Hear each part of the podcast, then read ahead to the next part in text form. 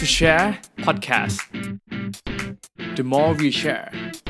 the more we experience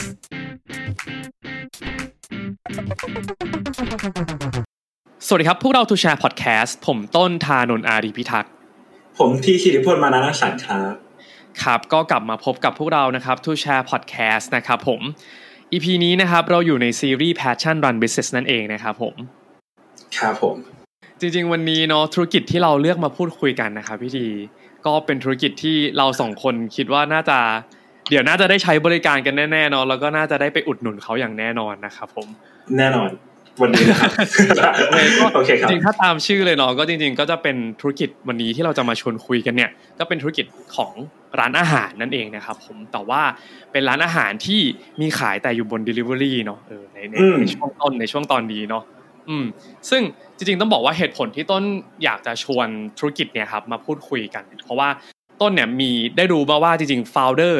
ซึ่งวันนี้ founder เนี่ยมีทั้งสองคนเนาะวันนี้เรามีเกสทั้งหมดสองคนด้วยกันเนาะก็คือสองคนเนี่ยที่เขาเริ่มต้นทำธุรกิจนี้กันขึ้นมาครับ จริงๆแล้วก่อนหน้าเนี่ยเขาก็เคยทำเป็นแบบพนักงานออฟฟิศกันมาก่อนเนาะ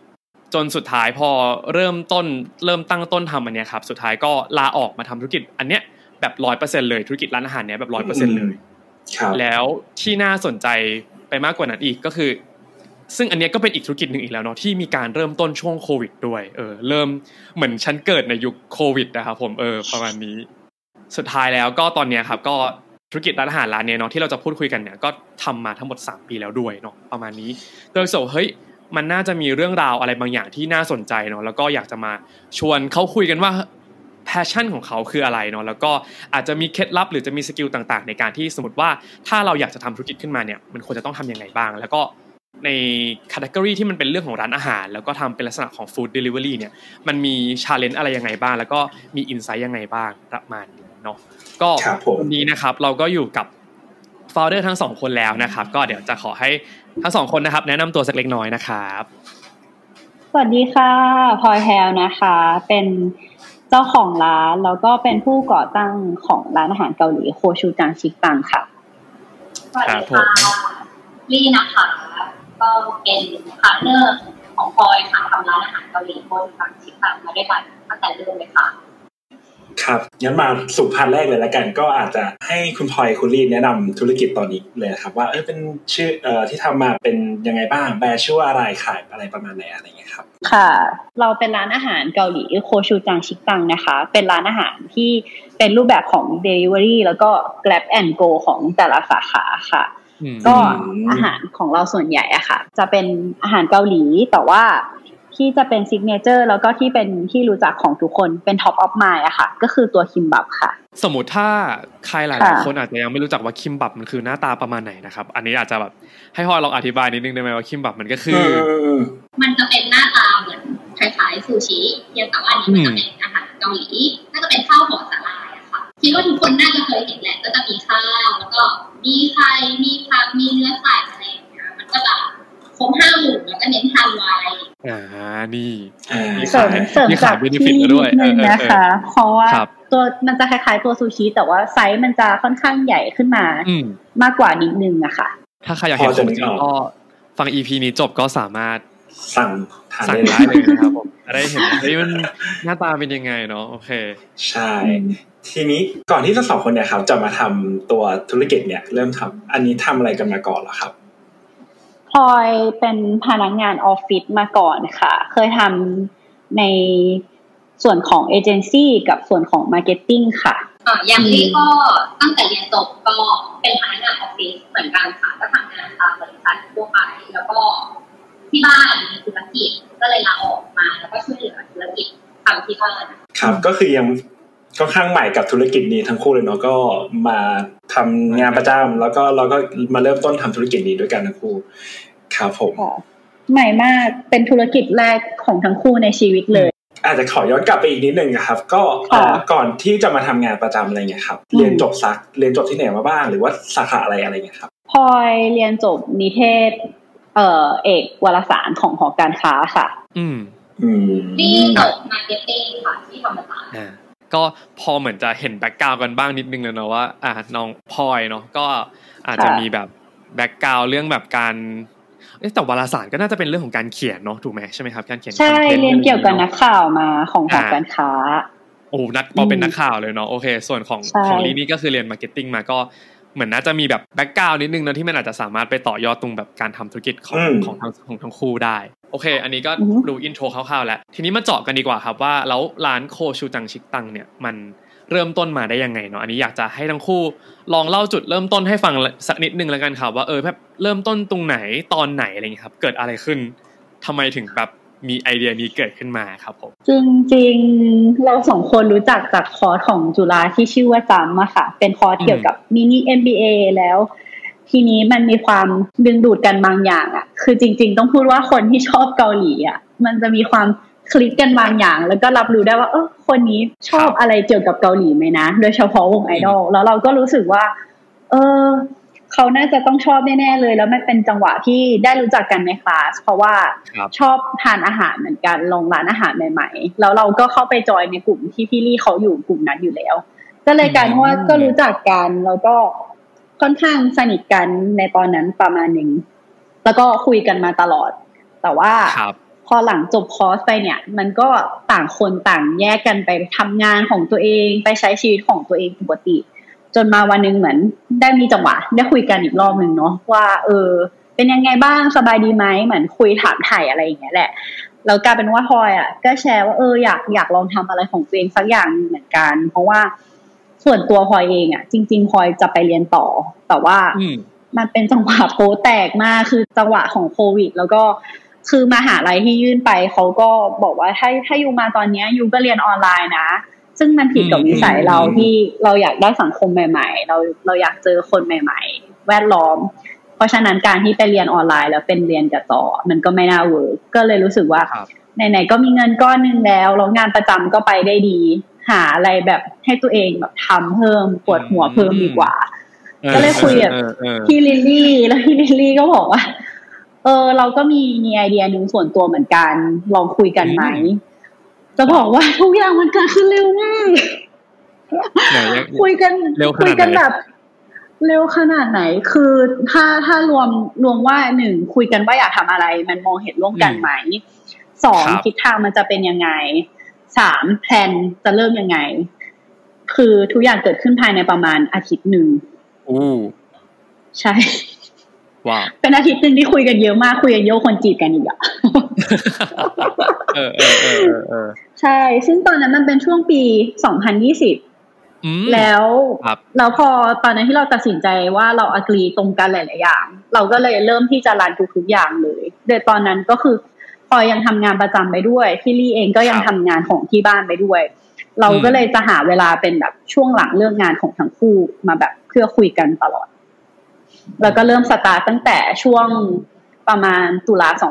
2020แต่เปิดร้านจริง ๆ ก็คือ18ธันวา2020น่าสนใจมากเลยเนาะเหมือนแบบดูเป็นจุดเริ่มต้นที่แบบเฮ้ยแบบจริง ๆ คิดว่าหลาย ๆ คนที่เริ่มทำธุรกิจยิ่งโดยเฉพาะการทำธุรกิจกับเพื่อนก็น่าจะแบบอาจจะเริ่มคล้ายคล้ายแบบนี้เนาะทรงๆแบบนี้เนาะแต่ว่าอันนี้ก็แบบด้วยความแบบหนึ่ง week เสร็จปุ๊บก็คือเริ่มต้นเลยถูกไหมครับผม ใช่ใช่คือตอนนั้นพลอย plan พลอยกับพี่ลี่อะ plan ออกมาเลยว่า สัปดาห์นี้เราจะทำอะไรกัน เช่น สัปดาห์แรกเราจะคุยกันจบเรื่องไอเดียว่าจะขายอะไรยังไงบ้าง สัปดาห์ที่สองก็คุยเรื่อง target ทำเลของที่เราอยากเปิดอยากได้ เพราะว่าเราเราไม่ได้อยากใช้บ้านหรือว่าพื้นที่ของกันและกันอะไรเงี้ย เราอยากมีพื้นที่ตรงกลางที่ที่สามารถมาทำงานแชร์ร่วมกันได้ แล้วก็ ทำเลของบ้านเราทั้งคู่ก็ไม่ตรงกับ target ด้วย ก็เลยรู้สึกว่า โอเค งั้นต้องฝ่ายเอาหาทำเลใหม่กันในตอนนั้น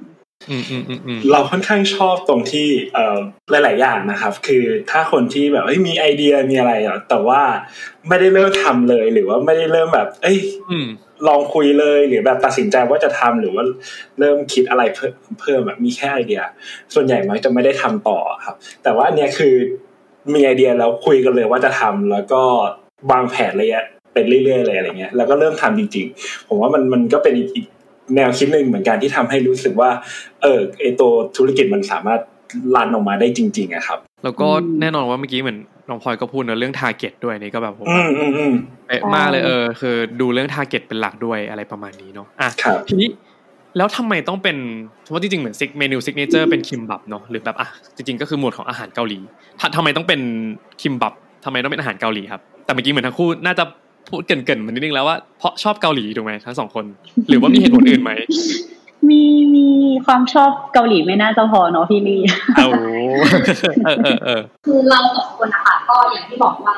การจะมีกินข้าวมากอยู่แล้วก็ชอบกินอาหารเกาหลี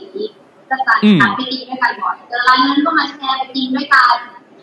แล้วก็อีกอย่างนึงก็คือเราไปเที่ยวเกาหลีคือแทบไปเที่ยวกันแทบทุกปีเลยอะค่ะ อืมครับค่ะ ทีนี้พอเวลาไปอะก็ก็จะได้ลองอาหารที่นั่นก็จะได้กินคิมบับหลายๆเจ้า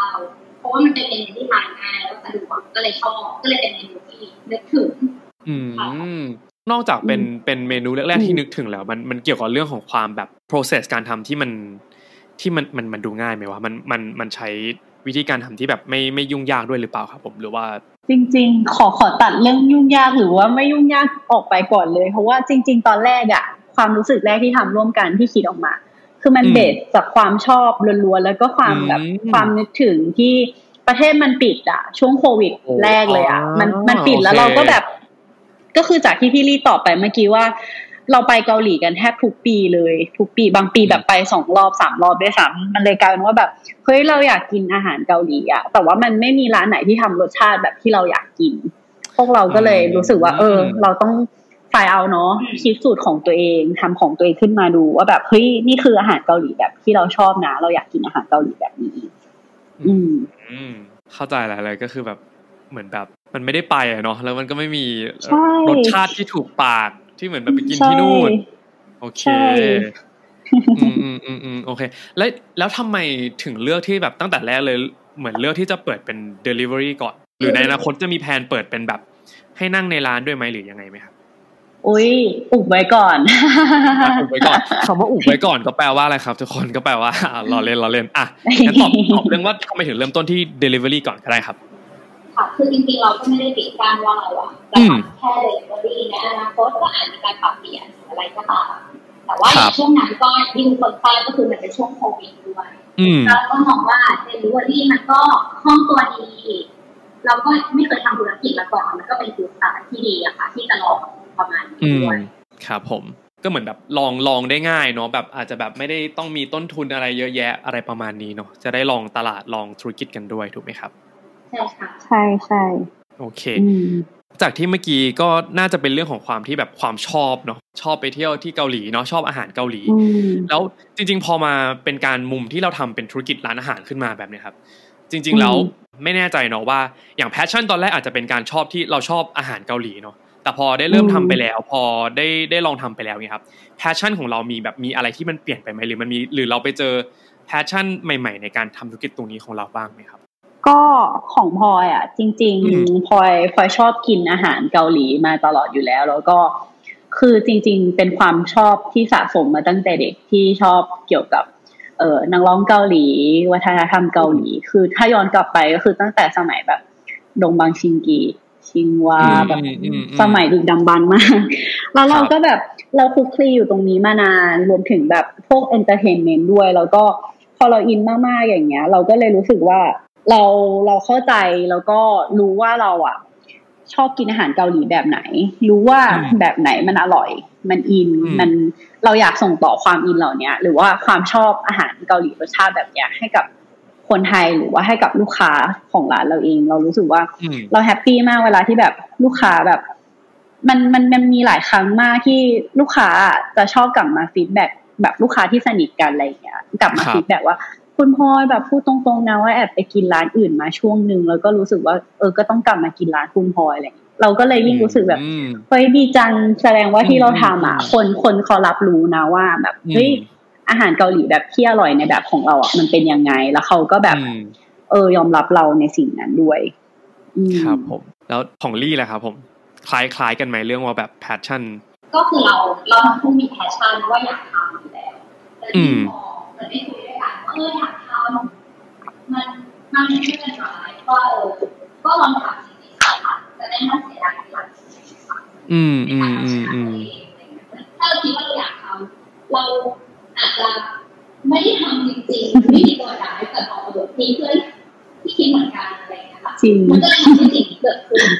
จริง เพราะว่าเสริมจากพี่ลี่คือตอนที่เริ่มทำอะพลอยประมาณว่าพลอยเป็นคน plan ประมาณหนึงก็จริงว่ามันจะเกิดอะไรขึ้นบ้าง แต่พี่ลี่อะจะเป็นคน drive สุดๆเป็นตัวกระตุ้นสุดๆว่าแบบอืมเฮ้ยวันนี้ทำสิ่งนี้แล้วนะ วันนี้ได้ feedback จากคนรอบข้างสิ่งนี้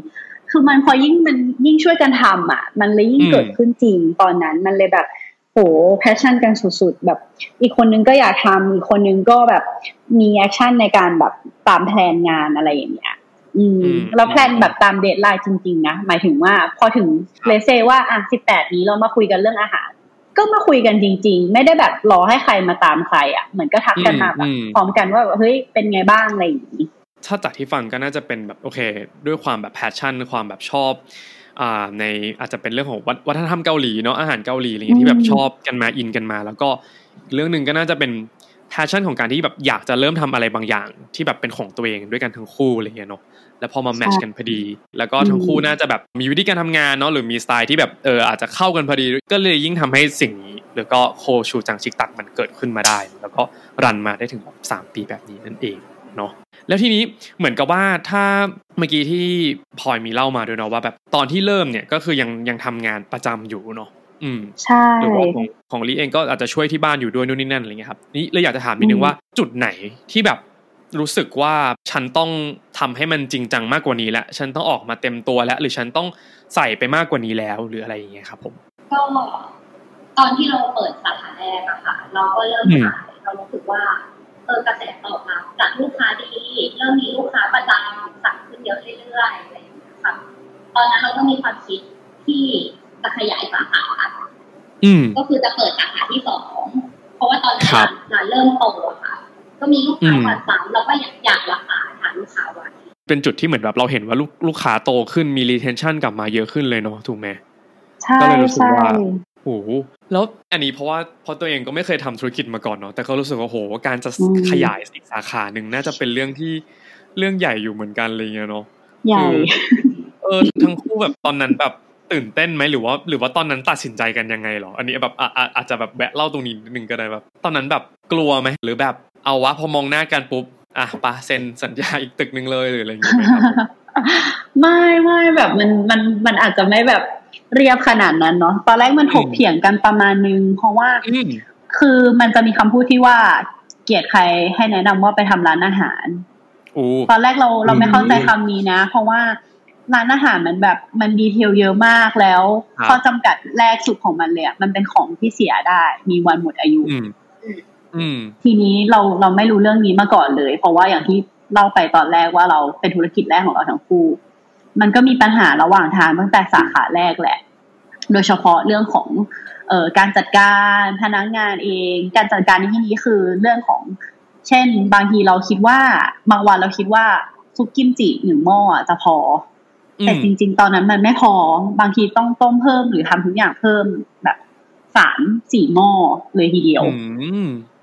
ใช่แล้วแล้วทุกอย่างมันประดังประเดเข้ามาว่าแบบ เออ มันมันคือมันโตได้ไหมมันโตได้ แต่ว่ามันก็ต้องอาศัยทั้งแบบแรงกายแรงใจ ตอนนั้นเราก็คุยกันเยอะมาก ด้วยความที่พี่ลี่เป็น partner ที่โตกว่าด้วย แล้วก็ lead ธุรกิจที่บ้านมาก่อน ก็จะคอยแนะนำตลอดแล้วก็บอกว่าจะทำจริง ๆ ใช่ไหมจะแบบเราจะไม่เลิกกันกลางคันใช่ไหมเพราะว่า คือพลอยรู้สึกว่า เวลาเราเริ่มอะไรอะ มันมันเริ่มต้นง่ายมาก แต่ว่าถ้ารักษาแล้วทำให้มันเติบโตอะมันค่อนข้างเป็นจุดที่ยากกว่าเริ่มต้นนะอืมคือตอนนั้นเราเลยมานั่งคุยกันจริง ๆ จังแล้วแบบพี่ลี่จะเป็นคนตรงไปตรงมาอยู่แล้วครับด้วยความที่อืมด้วยความที่โตกว่า เขาก็จะบอกสปอยมาเลยเหมือนสปอยหนังว่า ถ้าเราทำต่อเราจะต้องเจอกับอะไร และปัญหาไหนมันยังคงอยู่ แปลว่าเราอะอืมต้องรับสิ่งนี้ให้ได้ ถ้าเราถ้าเราอยากจะทำมันต่อจริง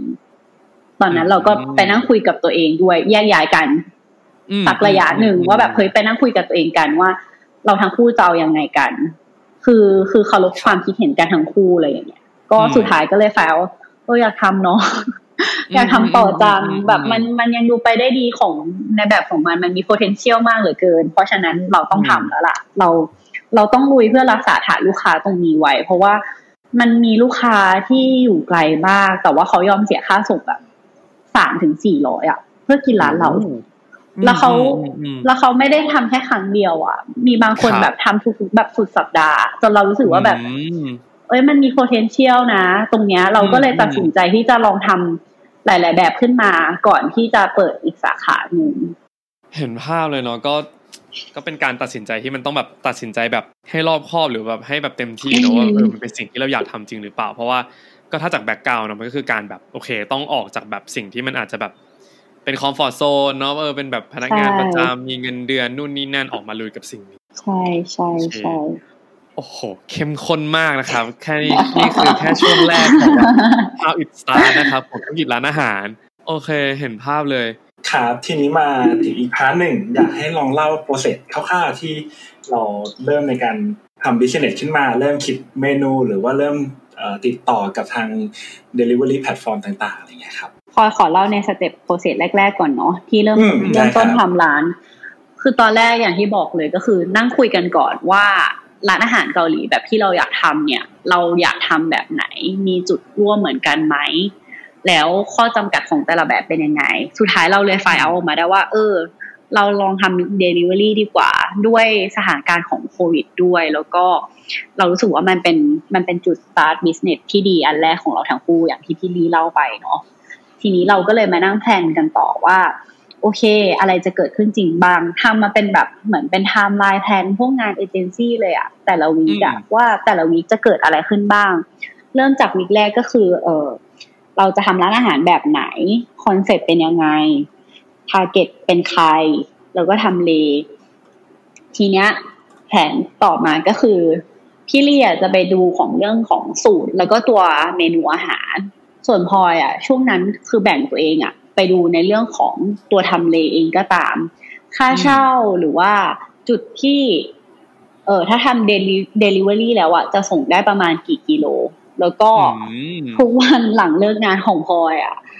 พลอยก็จะไปที่เอ่อในพื้นที่บ้านของพี่ลี่ไปส่วนของพี่ลี่ว่าเออเรามา test อาหารการ test เมนูกันครับว่า เราอยากได้รสชาติแบบไหน แล้วแต่ละ process อะมันมันมี factor อะไรบ้างที่ทำให้อาหารเพี้ยนหรือว่ารสชาติเปลี่ยนไปจากเดิม เพราะว่าเราไม่ได้จบสายโภชนาการมาหรือว่าวิทยาศาสตร์อาหาร เราเลยไม่รู้ว่าแบบ เอ้ย ถ้าต้มน้ำนานขึ้นเงี้ย มันจะมีผลกับอาหารนะอืมหรือว่าถ้าใส่ตัวเนี้ยรสชาติมันจะดีขึ้น สิ่งที่เราสองคนทำได้คือแบบบ้านมากคือ หยิบกระดาษแถวนั้นมา let's say ว่ากระดาษรีไซเคิลแล้วก็จดว่าอย่างซุปกิมจิวันเนี้ยที่เราทำอะเราเริ่มต้น process ยังไงบ้าง มันต่างจากเมื่อวานอืมหรืออะไรยังไงบ้างอืมเพื่อที่ว่าเราอะจะได้ทำให้รสชาติมัน stable ที่สุด ลูกค้ามากินครับกี่รอบอะก็เหมือนเดิม แล้วก็ระหว่างนั้นเองอะ ช่วงที่พลอยเลิกงานไวหน่อยอะ ก็คือพี่เลียจะขับรถตระเวนกันหาที่หาทำเล คือตอนนั้นมันบ้านมากคือ เราขับแบบเหมือนโทรไปหาพวกเอเจนต์หรือว่าโทรไปหาเจ้าของบ้านแต่ละที่อะแล้วก็ขับขับดูแต่ละตึกเองเลยว่าอืมเฮ้ยตึกนี้เป็นยังไงบ้างดูโอเคไหมทึบทึบไปไหมแล้วการระบายอากาศเป็นยังไง เพราะว่าเราสองคนน่ะ เปิดร้านแรก ๆ ก็จะต้องเป็นคนที่อยู่ที่นั่นอืมแทบจะตลอด เราก็เลยอยากเลือกที่ที่มันโอเค แล้วก็เดินทางค่อนข้างสะดวกกับทั้งคู่ด้วยเออตอนนั้นก็เลยเหมือนทำทุกอย่างกันเองหมดแล้วก็ เริ่มพอสูตรมันเริ่มลงตัวแล้วเนี้ย ก็เริ่มมีการให้คนรอบข้างเนาะพี่ลีที่คิดว่าน่าจะเป็นทาร์เก็ตเราหรือว่าเพื่อนที่ไม่อวยเราแน่ๆอะชิมเออแล้วก็บอกเออเอออย่างตรงไปตรงมาว่า มันครับมัน work ไหมหรือว่ายังไง แต่ว่าเราทั้งคู่เองอะก็จะมี set standard ในใจว่า เราจะไม่แก้ตามที่ทุกคนบอกนะ สมมติว่าอืมสิบคนสิบคนอะบอกไม่เหมือนกันอยู่แล้ว มันเป็นเรื่องของรสนิยมในการกินเนาะเราก็จะแก้ตาม fact ที่เราวางไว้ประมาณนึงว่าอ๋อมันยังไม่ได้เกิน standard ที่เราแบบวางไปนะ ไม่งั้นถ้าแบบฟังมาสิบคนเนี่ยก็ต้องแก้ทั้งหมดสิบคนเลย แต่ว่าในส่วนของเรื่องที่เป็น develop process พวกอาหารน่ะอยากให้พี่ลี่เป็นคน lead เล่ามากกว่า พี่ลี่น่าจะอินกว่าพลอย โอเคโอเคค่ะโอเคเมื่อกี้น่าจะเป็นเหมือนแบบการตั้งต้นหรือการเริ่มตัวฝั่งของ business เนาะอะแล้วถ้าเป็นเมนูอาหารอย่างเมนู signature อย่างเงี้ยครับลี่อืมมีวิธีมีเคล็ดลับหรือว่าอะไรยังไงบ้างครับ ในการแบบเริ่มสูตรคิมบับของโคชูจังชิกตังขึ้นมาอะไรอย่างเงี้ยครับ ก็ได้ไอเดียจากการคุยกันเนี่ยแหละค่ะว่าเอออืมตอนพอจะทำอาหารเกาหลีแล้วก็นึกถึงตอนที่เรากินเราไปเที่ยวที่นั่นแล้วก็พอไอเดียหนึงขึ้นมาแล้วบอกว่าตอนนั้น ที่ที่ไปเที่ยวเกาหลีแล้วนี่ก็ได้กินคิมบับของร้านหนึ่งครับเป็นรสชาติเผ็ดนะคะเป็น feel แบบ spicy แล้วเป็นรสที่เรากินครั้งแรกแล้วเราชอบเลยอืมตอนนั้นกินก็คือกินแบบสองรอบเลยอะเพราะว่าชอบเออมากแล้วก็รู้ว่าเออรสชาติเนี้ยไม่ขายที่ขายแน่ๆบอกไม่เคยกินเลยพอได้คุยกับพลอยอะก็เออ ก็นึกถึงรสชาตินั้นว่าเออเป็นรสชาติที่ชอบเราเราก็เลยคิดว่าเออเราจะทำนี้ขึ้นมาจากรสชาติที่เราแบบพอจะนึกถึงแบบจำได้อะไรอย่างเงี้ยค่ะก็ช่วยกันทดลองจนได้เป็นผลนี้สุดท้ายก็เป็นหนึ่งในตัวซิกเนเจอร์ที่เราไม่ขายขายกันอยู่อะค่ะใช่เป็นตัวคิมบับ spicy คือแทบจะเป็นเจ้าแรก ๆเลยนะใน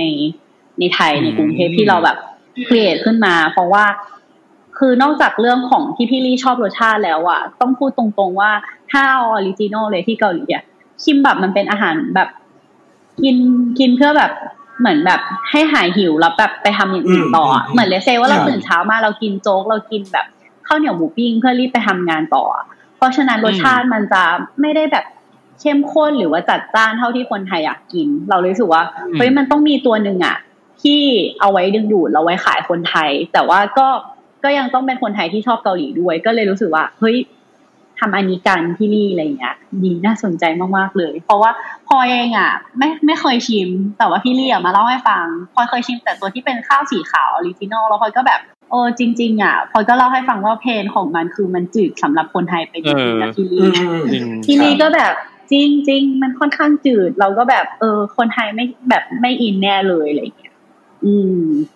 อืมใช่ครับผม ครับต้องน้องเรื่องนี้นี่คือตัวคิมบับจริง ๆ ปกติเขามีน้ำจิ้มของเขาด้วยไหมครับโอ้ไม่มีกินแบบเพียวๆเลย มันจะต่างจากอืมตัวของญี่ปุ่นตรงที่ว่าญี่ปุ่นมันจะมีโชยุมีแบบใช่ใช่เป็นอย่างนั้นเนาะอืมแต่ว่าจริง ๆ อะ มันไม่มีแล้วเนี่ยเนี่ยที่พี่ต้นไอ้ยที่พี่ทีถามมาถูกมากเลยนะ ว่าแบบมันมีไหมน้ำจิ้มอะ เพราะว่าพอมันไม่มีน้ำจิ้มอะ มันเลยต้องมาฝ่ายเอาสูตรที่มันต่างจากที่เกาหลีอย่างหนึงเพราะว่าเราขายคนไทย คนไทยจะติดอาหารที่มีรสชาติประมาณหนึ่งคือไม่ไม่จืดไม่เผ็ดมาก เพราะว่าถ้าจืดอะมันจะเป็นลักษณะของอาหารคลีนหรืออาหารสุขภาพอืมคนที่ดูแลสุขภาพ ซึ่งเราไม่ใช่แล้ว target เราก็ไม่ใช่ด้วย เราก็เลยเออเออเนี่ยแหละคิมบับ spicy hero ของเรา ที่คนอืมที่คนไทยน่าจะแบบอินน่าจะชอบเพราะต้องลองนึกดูเนาะก็คิมบับมันคือข้าวแล้วข้างในก็จะมีไข่มีเช่นมีผักดองแล้วก็มีหมูมีใช่ไหมครับครับข้าวๆจะมันอืมประมาณนี้ ใช่รสชาติก็จะบางทีอาจจะไม่ได้จัดถือถือว่าจืดเลยแหละบางในในบางเมนูครับอืมใช่ใช่ครับและอันนี้ก็คือลี่ก็คือลี่กับพลอยก็คือลงมือทำคิมบับกันเองเลยใช่ไหมแบบไม่ได้แบบมีแม่ครัวหรือว่ามีแบบไปให้คนอื่นแบบทำ part แบบเรียกอะไรนะทำตัวอาหารออกมาจริง ๆ เลยใช่ปะก็คือทำเองเลย ใช่ก็คือก็ก็คิดกันเองก็ดูสูตรกันเองแล้วก็ลองทดลองกันเองทดลองไปหลายรอบมากๆ ค่ะจนรู้สึกว่าเออสูตรนี้ได้แล้วทดลองจนแบบว่าช่วงแรกที่ที่ชิมกันเองอะคือเริ่มเริ่ม suffer แล้วว่าแบบเฮ้ยมันเหมือนเดิมหรือเปล่าเหมือนฉันชิม spicy มาแท่งที่ร้อยแล้วอะจนแบบเราคุยกันว่าแบบเฮ้ยเราหาคนรอบข้างที่มันน่าจะเป็น target เราหรือเพื่อนที่มันไม่อวยเราอะ แบบอวยทุกอย่างอะอืมแบบให้เขาชิมดูดิเขาแบบเราช้ำแล้วอะแล้วเราก็รู้สึกว่า เนี่ยเราต้องใช้ความเป็นมนุษย์ออฟฟิศให้เป็นประโยชน์ เรียกเออน้องเรียกหัวหน้าเออเออเออเรียกทุกคนมาแบบ นี่นี่ครับทุกคนเราแบบพอดีเราหาทำกับข้าวอยู่ เราไม่บอกใครด้วย เราบอกเราหาทำกับข้าวอยู่ลองชิมหน่อยดีทุกคนก็แบบเฮ้ยมันคือซูชิโรเหรอหรือคืออะไร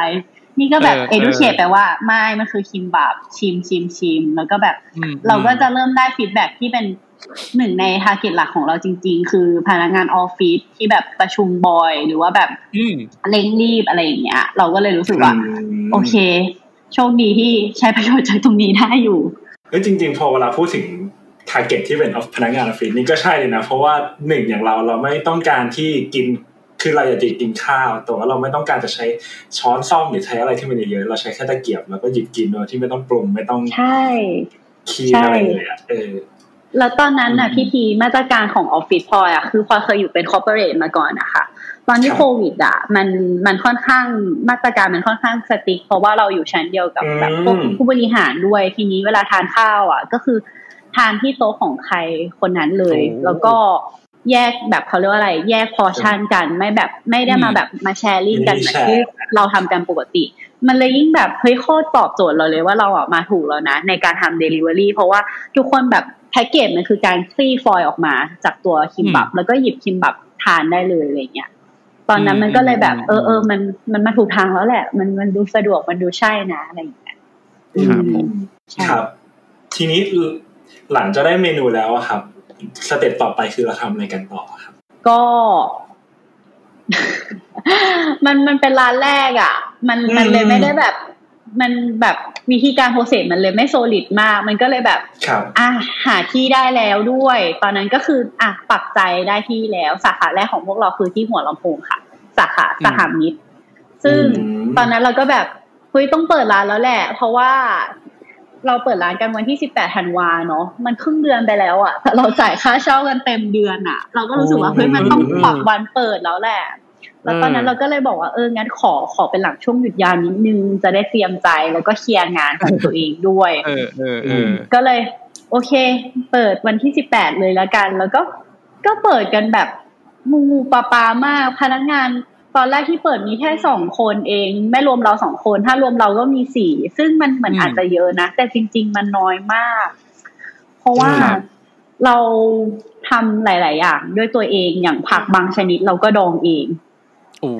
แล้วเราอะมมอย่างที่บอกไปเราไม่เราไม่โซลิดในแบบการวางแผนเลยคือเราไม่วางแผนธุรกิจในแง่ที่ว่าเฮ้ยของมันจะต้องเตรียมเท่านี้นะ หรือว่าวัตถุดิบที่ควรจะพอต้องเป็นเท่านี้ แม้กระทั่งว่าผักดองบางทีต้องใช้เวลาในการดองเพื่อให้มันได้รสชาติที่เราต้องการอะ มันมีโปรเซสของมันอยู่มันเทคไทม์ของมันอยู่กลายเป็นว่าครับตอนนั้นก็คือ พอปักวันเปิดอะ ทุกอย่างโกลาหลมาก เรากลับบ้านกันสี่ห้าทุ่ม ร้านอะ เปิดตั้งแต่เก้าโมงร้านเปิดตั้งแต่สิบโมงตรง จนถึงหกโมงครึ่งออเดอร์สุดท้ายครับใช่ แล้วก็ตอนนั้นน่ะ ยังไม่เปิดในแอปด้วยซ้ำเปิดรับเป็นออเดอร์ไลน์ตรงไลน์ Official อื Account มอืมแล้วถล่มทลายมาก เพราะว่ามันกลายเป็นว่าพอเราเราออเดอร์ส่งอะเราต้องเรียก Messenger เพื่อไปส่งลูกค้าเองเอออ่าคือถ้าเห็นถ้าเห็นถึงความยุ่งเหยิงในก้อนนั้นอะหนึ่งหรอมันมีทั้งเรื่องอาหารที่ต้องเตรียมสองมันมีเรื่องหน้าร้านระหว่างวันที่ต้องทำอืม สามมันมีเรื่องที่ต้องจัดเรียงลำดับออเดอร์สี่เรียกครับรถห้าต้องคลีนนิ่งทำความสะอาดร้านอีกเพราะว่าร้านอาหารมันมันต้องสะอาดมากๆอะไรอย่างเงี้ย มันคือความโกลาหลที่สุดในชีวิตที่เกิดขึ้นอืมในวันที่สิบแปดน่าจะเป็นวันที่แบบว่าจำได้ดีขึ้นใจ ใช่ ครับใช่อะงั้นขอแวะนิดหนึ่งอยากให้เล่าความรู้สึกของ คืนวันนั้นได้ไหมครับ หลังจากที่เป็นวันแรกคืนของวันแรกเลยครับ ที่ปิดร้านแล้วทุกอย่างคีนเรารู้สึกยังไงบ้างครับรู้สึกยังไงบ้างอะทั้งคู่ขเลอยงแบบพลอยก่อนละกันเนาะพลอยก็ช็อกเพราะว่าอืมคืออย่างที่พี่ลี่แบบเคยทำเคยเรียนเกี่ยวกับ marketing มาก่อนอะแรก ๆ เราโปรโมทในทวิตเตอร์ด้วย แล้วก็อืมอืมพลอยเองก็ทำ marketing มาเหมือนกันแล้ว คือคือเราก็โปรโมทกันไปประมาณหนึ่งแล้วแหละ แต่ว่าเราไม่คิดว่าร้านมันจะแตกอะ แตกแบบตอนจำได้เลยว่าสามโมงอะต้องปิดร้านเลยอะเราต้องบอกลูกค้าว่าปิดร้านเพื่อเตรียมของเลยกินข้าว กินข้าวทั้งเจ้าของและพนักงานเพราะไม่งั้นคือเป็นลมกันแล้วอะ แล้วแบบคือไม่ได้จริง ๆ แล้วแบบก็คือต้องพักเบรกกันเพื่อเพื่อเตรียมของใหม่ทั้งหมดเลย แล้วก็พยายามไฟล์เอาไปเรื่อยๆว่าอุปกรณ์อะไรอะที่มันต้องอัปเกรดบ้างอืมคือเราสองคนมีความกลัวเหมือนกันเนาะในตอนแรกที่เปิด หม้อหุงข้าวยังใช้เป็นแค่ไซส์แบบหนึ่งจุดห้าลิตรเลยอะซึ่งแบบวันจำได้เลยว่าวันแรกที่เปิดอะ หุงข้าวไปสิบกว่ารอบอะอืมหุงแล้วหุงอีกอะ แล้วก็แบบขับรถไปแบบซื้อของที่แบบที่ร้านขายส่งที่ห้างสรรพสินค้าแบบบ่อยมาก แล้วก็แบบมาเติมใช่ใช่หรือกระทั่งแบบพนักงานก็บอกพนักงานอะ เราโชคดีเนาะได้พนักงานที่เขามีประสบการณ์มามาเยอะทั้งแบบการทำร้านอาหารเอง หรือว่าการทำ หลาย ๆ อย่างเอง คือมีอายุประมาณหนึ่ง แล้วก็เขาก็จะแบบไกด์เราด้วยว่า เฮ้ย อันเนี้ยมันต้องเพิ่มนะ อย่างเช่นตอนแรกอะพลอยอะต้มซุปกิมจิอะทีละสองถ้วยอะอืมอ๋อคือมันไม่ทันอยู่แล้ว คือมันไม่ทันอยู่แล้ว มันก็เลยแบบเขาก็บอกว่าเฮ้ยพลอยต้องพลอยต้องคำนวณแคลคูลเลตใหม่นะ ว่าถ้าจะทำหม้อใหญ่อะ มันต้องใส่อะไรเท่าไหร่ยังไง แล้วชิมว่ารสชาติมันคงที่ไหมมันมันต้องมีอะไรต้องเติมต่างจากการทำหม้อเล็กไหมครับอืมใช่ ก็กลับไปวันแรกแล้วก็แบบรู้สึกเลยว่า โหนี่คือการทำร้านอาหารเหรอเฮ้ยมันมันจะขายดีแค่ช่วงแรกไหมเฮ้ยแบบอืมพรุ่งนี้ต้องพรุ่งนี้ แต่ว่าพรุ่งนี้เองก็ต้องตื่นยังตื่นไปทำงานออฟฟิศอยู่อะไรอย่างเงี้ยเราก็รู้สึกแบบ โอ้ยิ่งใหญ่จัง อันนี้ในส่วนของความรู้สึกพลอยอ่าครับขอของคุณลี่ครับอ๋อของที่ก็รู้สึกว่า แล้วก็จริงๆอย่างแผนธุรกิจอะไรอะเราคิดว่าเราเราพอเราเราคุยกันโค้งแผน อย่างเช่นอะไรง่ายๆอย่างทีอะนู่นนี่นั่นเราก็เราก็คือเตรียมเราก็คือคิดกันไว้ครบแล้วสิ่งที่เป็นปัญหามันคือด้วยความที่เราไม่เคยทำร้านอาหารมาก่อนอืมก็การคำนวณไม่ถูกจริงๆแหละเราก็ไม่รู้ว่าเออวันแรกจะขายประมาณนั้นประมาณนี้อะไรอย่างเงี้ยค่ะมันก็ก็ตื่นเต้นดีสนุกอืมอืมแต่ก็ยังเป็นมูดแบบมูดสนุกมูดตื่นเต้นอยู่อะไรอย่างงี้เนาะอืมอืมครับเอ้ยอันอันนี้อาจจะยังไม่ได้พูดถึงถ้า เห็นว่า feedback ในร้านวันแรกคือดีมากๆเลย อาจจะรบกวนย้อนกลับไปนิดนึงได้ไหมครับ ช่วงโปรโมทเราโปรโมทเป็นยังไงบ้างจนทำไมถึงได้รับ feedback ค่อนข้างถล่มทลายขนาดนี้อ๋อค่ะจริงๆเราก็โปรโมทแบบคนทั่วไปแล้วก็เปิดโซเชียลมีเดียของร้านไอจีทวิตเตอร์เฟซบุ๊กอะไรอย่างเงี้ยค่ะก็อืมแล้วทีนี้ในทวิตเตอร์อะมันก็พอมีลูกค้าบางท่านนะคะ เหมือนสั่ง แล้วก็ลงโพสต์ทวีตเออมีร้านที่แบบอย่างนี้ยค่ะ มันเหมือนเป็นการบอกต่อพอคนเห็นโพสต์ก็น่าจะเริ่มสั่งกันมาเรื่อยๆอย่างเงี้ยค่ะ อืมอืมก็คือเราเราก็คือเราโปรโมทประมาณนึงแต่ว่าในส่วนหนึงคือมีลูกค้าบอกต่อกันในนั้นก็เป็นความโชคดีของร้านด้วยอะไรอย่างเงี้ยแสดงว่าน่าจะเป็นเรื่องที่รสชาติจริงๆเลยเนาะต้องรู้สึกว่าเพราะว่าถ้ามันมีการบอกต่อกันตั้งแต่แบบช่วงแรกๆของกับการเริ่มทำเลยจริงครับคือแบบใช่โอ้โหแบบสุดยอดมากดีใจด้วยเลยอะเออแต่ม ขอบคุณค่ะอืมแล้วก็ครับต้องยกความดีความชอบให้พี่ลี่ด้วยคือเป็น base คนเล่นทวิตเตอร์อยู่แล้วอะ มีการใช้แฮชแท็กอืมอะทีเนี้ยโแฮชแท็กอะมใช่แล้วคนเล่นทวิตเตอร์จะแบบยึดติดกับแฮชแท็กมากแล้วก็แบบมันเป็นอืมการดู Data ที่ดีอะเหมือนกดเข้าไปอันนี้ครันี้บแล้วก็จะรวมความเห็นเกี่ยวกับเรื่องนี้ไว้ทั้งหมดเลย มันเลยแบบอืมทุกอย่างไปเร็วมากครับอืมครับใช่อืมครับก็ก็ถือว่าวันแรก ประสบผลสำเร็จผมว่าประสบผลความสำเร็จนะในการที่มีลูกค้าเข้ามาเยอะ ส่วนเรื่องของการที่เอ่อโอเปเรตหน้าร้านยังไงอะไรเงี้ย ผมว่ามันก็เป็นเรื่องที่ทุกคนใหม่อยู่แล้วอะครับเนาะใช่อืมเป็นประสบการณ์แหละเนาะเพราะว่าถ้าไม่เริ่มมันนั้นก็คงก็คงจริงยังไม่รู้อยู่ดีเนาะจริงว่ามันครับต้องเจออะไรมันต้องมีอะไรบ้างใช่จริง ยอดมาก อืมสุดยอดครับผม ถึงถึงแม้ว่าจะย้อนกลับไปว่า เอ้ย เป็นผมนะ ผมมองว่ามันอาจจะดีแล้วที่เราไม่ได้รู้เยอะขนาดนี้ว่าเราต้องเจออะไรบ้าง เราเลยอยากจะทำมันมาเรื่อยๆลองมันมา แต่ถ้าเรารู้ว่าเราต้องเจอหนึ่งสองสามสี่เยอะมากอะไรเงี้ย ผมว่าถ้าคนต้องคิดเยอะขนาดนั้นน่ะอาจจะหยุดก็ได้อะไรเงี้ยผมว่ามันเป็นเรื่องที่ดีอยู่แล้ว ที่เราจะไม่ต้องคิดเยอะมากในการทำอาจจะเริ่มลองทำเริ่มลองมืออะไรเงี้ยครับ ใช่ เพราะว่าตอนนั้นอะพลอยพลอยไม่ได้เสิร์ชเลยว่าแบบอืมว่าการทำร้านอาหารต้องทำยังไงแบบใน Google อะไรเงี้ย แค่แค่คิดอืมว่าอยากทำแบบนี้ มันน่าจะครัมีบโปรเซสนี้ใช้องค์ความรู้ที่จากการทำออฟฟิศหรือว่าพี่เลี้ยงก็องครัค์บความรู้ที่ทำธุรกิจที่บ้านมาแบบผสมกันมันแค่นั้นเลยจริง ๆ มันแบบอืมคือมันจะมีหลายคนที่ถามเราสองคนเหมือนกันว่าเรียนจบคอร์สร้านอาหารร้านไหนมาหรอ หรือว่าไปเรียนจบ MBA Restaurant Management ที่ไหนมา แล้วก็แบบ ไม่ได้เรียนเราเราไม่รู้จริง ๆ แล้วเราก็ไม่ได้อ่านหนังสือ ตอนนั้นมันเกิดแค่คุยกัน แล้วก็แบบอืมทำทำเท่าที่มีแล้วก็แก้ปัญหาที่เกิดขึ้นไปเรียนรู้ตรงนั้นไป ซึ่งเออจริงๆอะต้นอะก็เพิ่งรู้นะว่าเขาแบบสมมติว่าถ้าจะไปเปิดร้านอาหารอะไรเงี้ยที่มันมีคอร์สหรือมันมีโรงเรียนที่สอนทำร้านอาหาร สอนแบบทำสูตรสอนอะไรพวกนี้ด้วยนะพอดีมีรุ่นพี่จะเปิดร้านอาหารเหมือนกัน แล้วก็เลยแบบอืม เลยได้รู้มาว่าอืมอ๋อมันมีแบบนี้ด้วยหรออะไรเงี้ยนั่นแหละแต่ต้นว่าสำหรับต้นนะจากที่ฟังมาจากที่ทั้งคู่แบบเล่ามาเนี่ยต้นรู้สึกว่าด้วยความที่ไม่ไม่มีความรู้ด้านแบบการทำร้านอาหารมามาก่อนเลยแหละ แต่ต้นรู้สึกว่าอืมทั้งสองคนดูมีมี soul หรือมีอะไรบางอย่างที่เพราะว่าการอืม set standard หรือแบบความสะอาดหรืออะไรอย่างเงี้ยทุกทุกอย่างมันดูเป็นแบบ มันน่าจะเป็นเรื่องของแบบเออแบบอยากจะให้แบบผู้บริโภคได้สิ่งที่ดีที่สุด หรืออยากจะส่งต่อแบบรสชาติที่ ฉันนึกถึงเกาหลีเงี้ยให้ลูกค้าของแบบร้านนี้ถึงเข้าถึงได้เลยประมาณเนี้ยเนาะก็เลยรู้สึกว่าโหแบบมันเลยแปลว่ามันอาจจะแบบไม่ได้จำเป็นจะต้องมีประสบการณ์ในสายตรงขนาดนั้นเนอะแต่มันเป็นเรื่องของความตั้งใจหรือความแบบมุ่งมั่นหรือความอยากทำของทั้งคู่มากกว่าที่มันทำให้แบบต้องว่ามันอาจจะเป็นหนึ่งในแบบ ส่วนผสมหนึ่งที่ทำให้แบบร้านของทั้งคู่แบบประสบความสำเร็จจนถึงทุกวันนี้ก็ได้ครับครับอืมอะครับทีนี้ขอกลับมาพาร์ทปัจจุบันนิดนึงแล้วกันว่าเออและและตอนนี้อาจจะแบบพูด พูดคร่าวๆก็ได้เนาะว่างั้นปัจจุบันตอนเนี้ยครับถ้าณณปัจจุบันเนี่ยลูกค้าส่วนใหญ่เนี่ยถ้าลูกค้าใหม่ๆแล้วกันจะเจอจะเจอส่วนใหญ่เขาจะเจอเราเจอร้านของเราอะครับ จากทางไหนกันบ้าง อย่างในเป็นอืมทวิตเตอร์อยู่ไหมหรือว่า หรือว่าเป็นการบอกต่ออย่างเดียวเลยครับในช่วงช่วงหลังๆมาก็อย่างอย่างที่พูดไปก็แรกๆก็น่าจะเป็นพวกสื่อโซเชียลแบบ IG ทวิตเตอร์ก็ลูกค้าบอกต่อกันแรกๆเราก็ขายแค่ในผ่านรายแรกอืมของร้านและทีนี้เราครับก็มีไปเปิดร้านในแอปพลิเคชันสั่งอาหารต่าง อืมๆค่ะทีนี้ในในตัวแอปอะค่ะพอพอเราขายขายดีขึ้นขายในแอปได้อะไรอย่างเงี้ยค่ะอย่างคนกรุงเทพส่วนใหญ่ก็จะใช้แอปพวกเนี้ยสั่งอาหารก็จะทำให้เห็นร้านเราหลายคนก็เกิดการ trial จากแอปสั่งอาหารพวกนี้เหมือนกันที่ว่าหลังๆน่าจะเป็นพวกนี้ด้วยค่ะมโอเคครับผมเอออมแล้วตอนนี้ถ้าปัจจุบันนี้ตอนนี้มีกี่ทั้งหมดกี่สาขานะครับห้าค่ะห้าสาขา ห้าแล้วเนาะอืมก็เลยเลยยิ่งน่าจะเป็นการเพิ่มเหมือน visibility ด้วยเนาะเวลาที่แบบว่าลูกค้าที่อยู่ในโซนนั้น search อาหารหรือ search สมมติแบบ search ร้านอาหารเกาหลีหรืออะไรเงี้ยใช่ไหมมันก็อาจจะแบบใช่ทำให้เราใช่เราได้มากขึ้นด้วยถูกไหมใช่อืมีคนมทำดีที่ว่าอย่างลูกค้าร้านเราหลายๆคนนะก็คงไม่ได้ติดตามโซเชียลร้านเราหรอกแต่ว่าเหมือนเขาเขาก็ลองสั่งโอเคครับผมอ่าทีนี้อีกเรื่องหนึ่งที่ที่เมื่อกี้เกริ่นก่อนแล้วคือเรื่องของการขยายสาขาอะไรอืม ณตอนเนี้ยครับมีวิธีการตัดสินใจยังไงบ้างหรือการ step ในการขยายสาขาอะไรเงี้ยยังไงบ้างครับถ้าจะต้องเปิดสาขาใหม่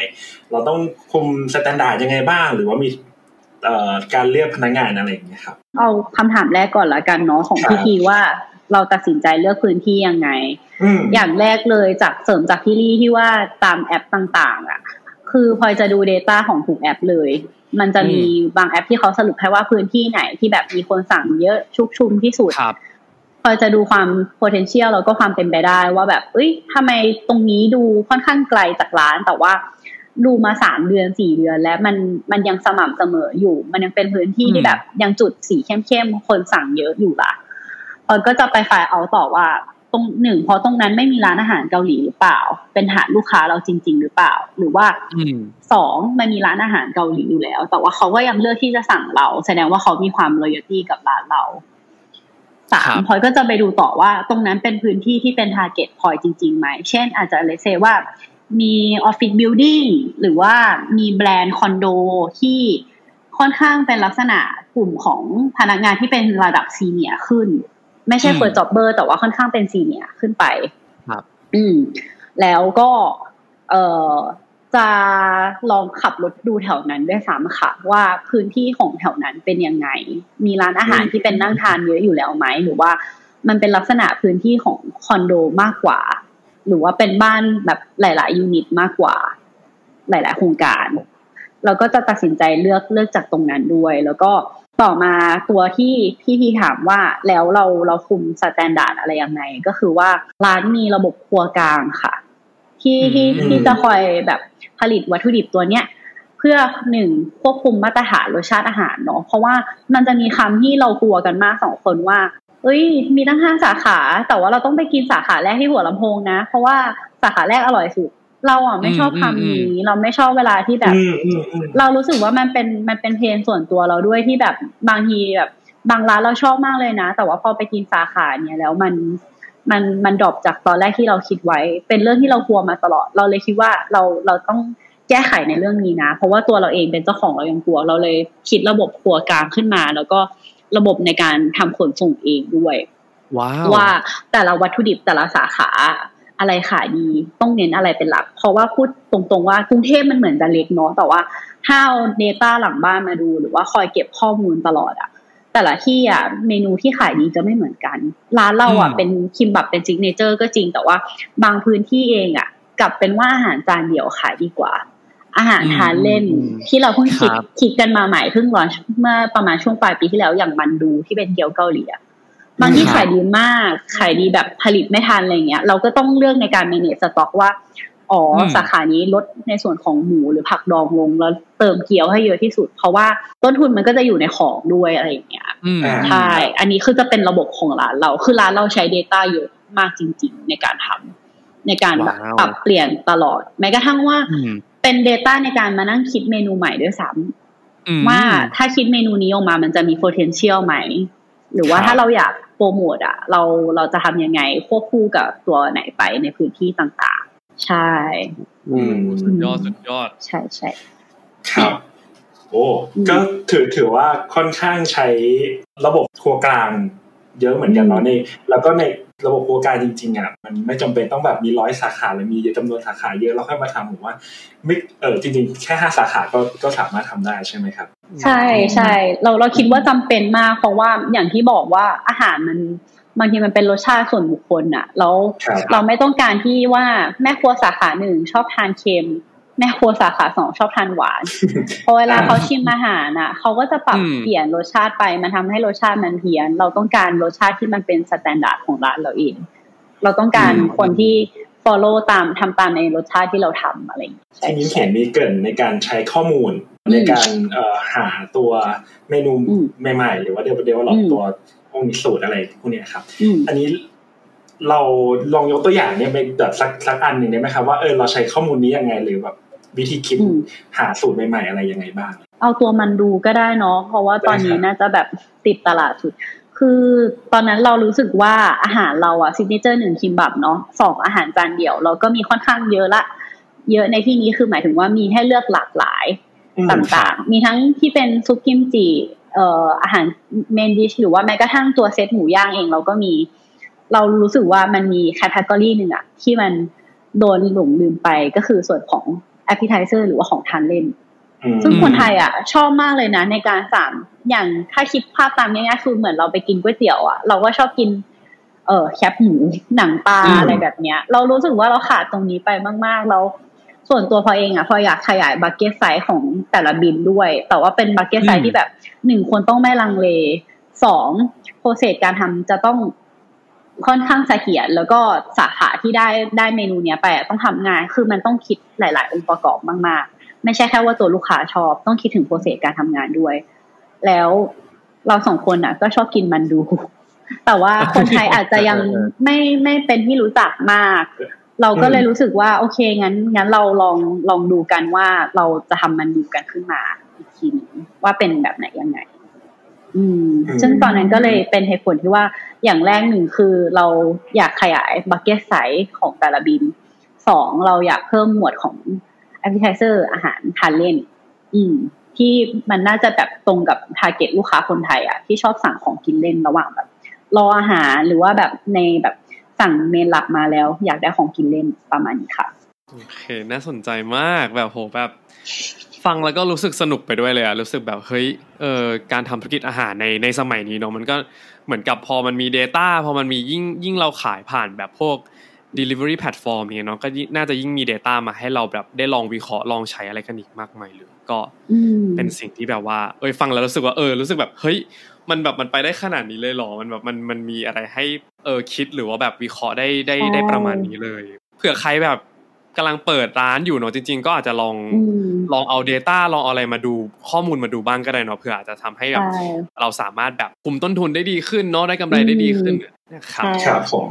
โอเคอืมทีนี้อยากมาถามในมุมของ core value ของแบรนด์เราบ้างดีกว่าว่าแบบจริงๆก็เหมือนจะมีเกริ่นๆมาบ้างแล้วเนาะแต่อาจจะแบบอยากจะให้ลองให้สรุปให้เราพวกเราฟังแล้วกันครับโคชูจังชิกตังเนี่ยสำหรับโคฟ o เดอร์ทั้งสองคนเนี่ย เออเชื่อในอะไรหรือว่า อยากส่งมอบบริการแบบไหน หรืออยากส่งมอบอาหารหรือรสชาติแบบไหนให้กับลูกค้าของเราเหรอครับ เพราะว่าจริงๆอะอาจจะเป็นหนึ่งใน core value หลักของทุกร้านแหละของคนที่ทำร้านอืมอาหาร คือเรื่องของรสชาติแล้วก็เซอร์วิสเนาะครับในส่วนของรสชาติก่อนอะเราเรามีมอตโต้ประจำร้านว่าเป็นแบบ the real taste of kimbap เนาะเป็นแบบอืมรสชาติที่เป็น original kimbap สำหรับครับคนไทยแล้วก็เกาหลีเองด้วย ก็เราอะอย่างแรกเลยเราอยากส่งต่อรสชาติเหล่าเนี้ยให้ทุกคนแบบเฮ้ยลองนะคิมบับของเรามันแบบอร่อยมากจริง ๆ มันเป็นรสชาติที่แบบที่ดีที่สุดอะของตัวโคชูจังเองด้วย แล้วก็ในส่วนต่อมาเนาะก็คือส่วนของ service คือเราสองคนอะเป็นคนแบบ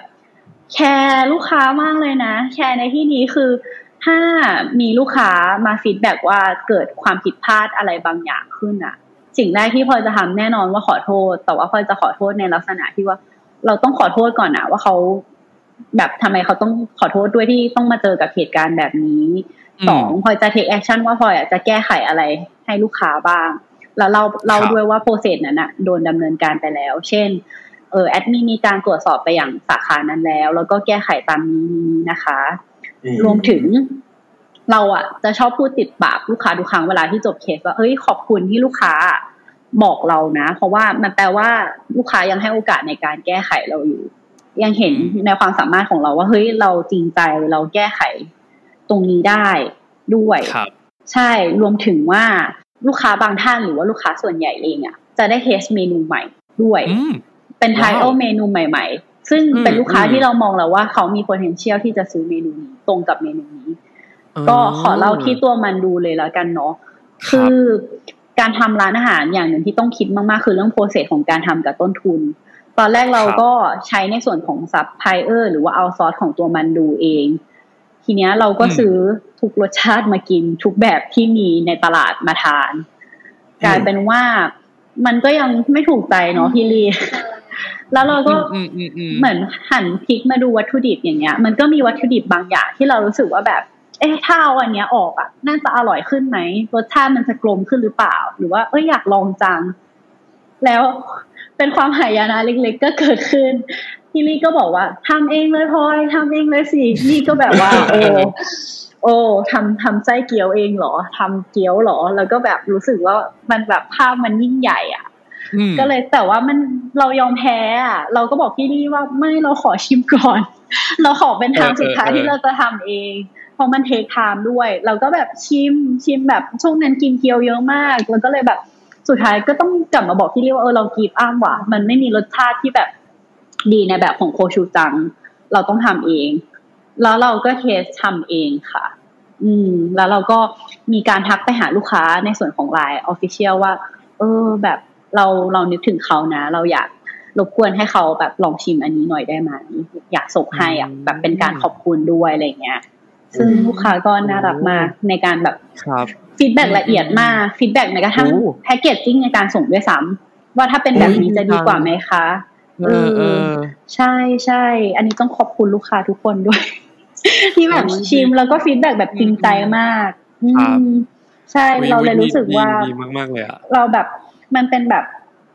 service ในแบบของเราเองอะที่ที่เราหนึ่งเราเราไม่ได้รู้สึกว่าในวันที่เรามีห้าสาขาแล้วอะเสียงของลูกค้ามันจะเล็กลงอะแต่เรารู้สึกว่าเฮ้ยเรายังเหมือนเดิมในวันแรก ๆ นะที่เรายังอยากแก้ไขความ mistake ตลอดเวลา เพราะว่าเราไม่ใช่เครื่องจักรเราเป็นมนุษย์มันมี human error อยู่แล้วอะอืม ใช่โอ้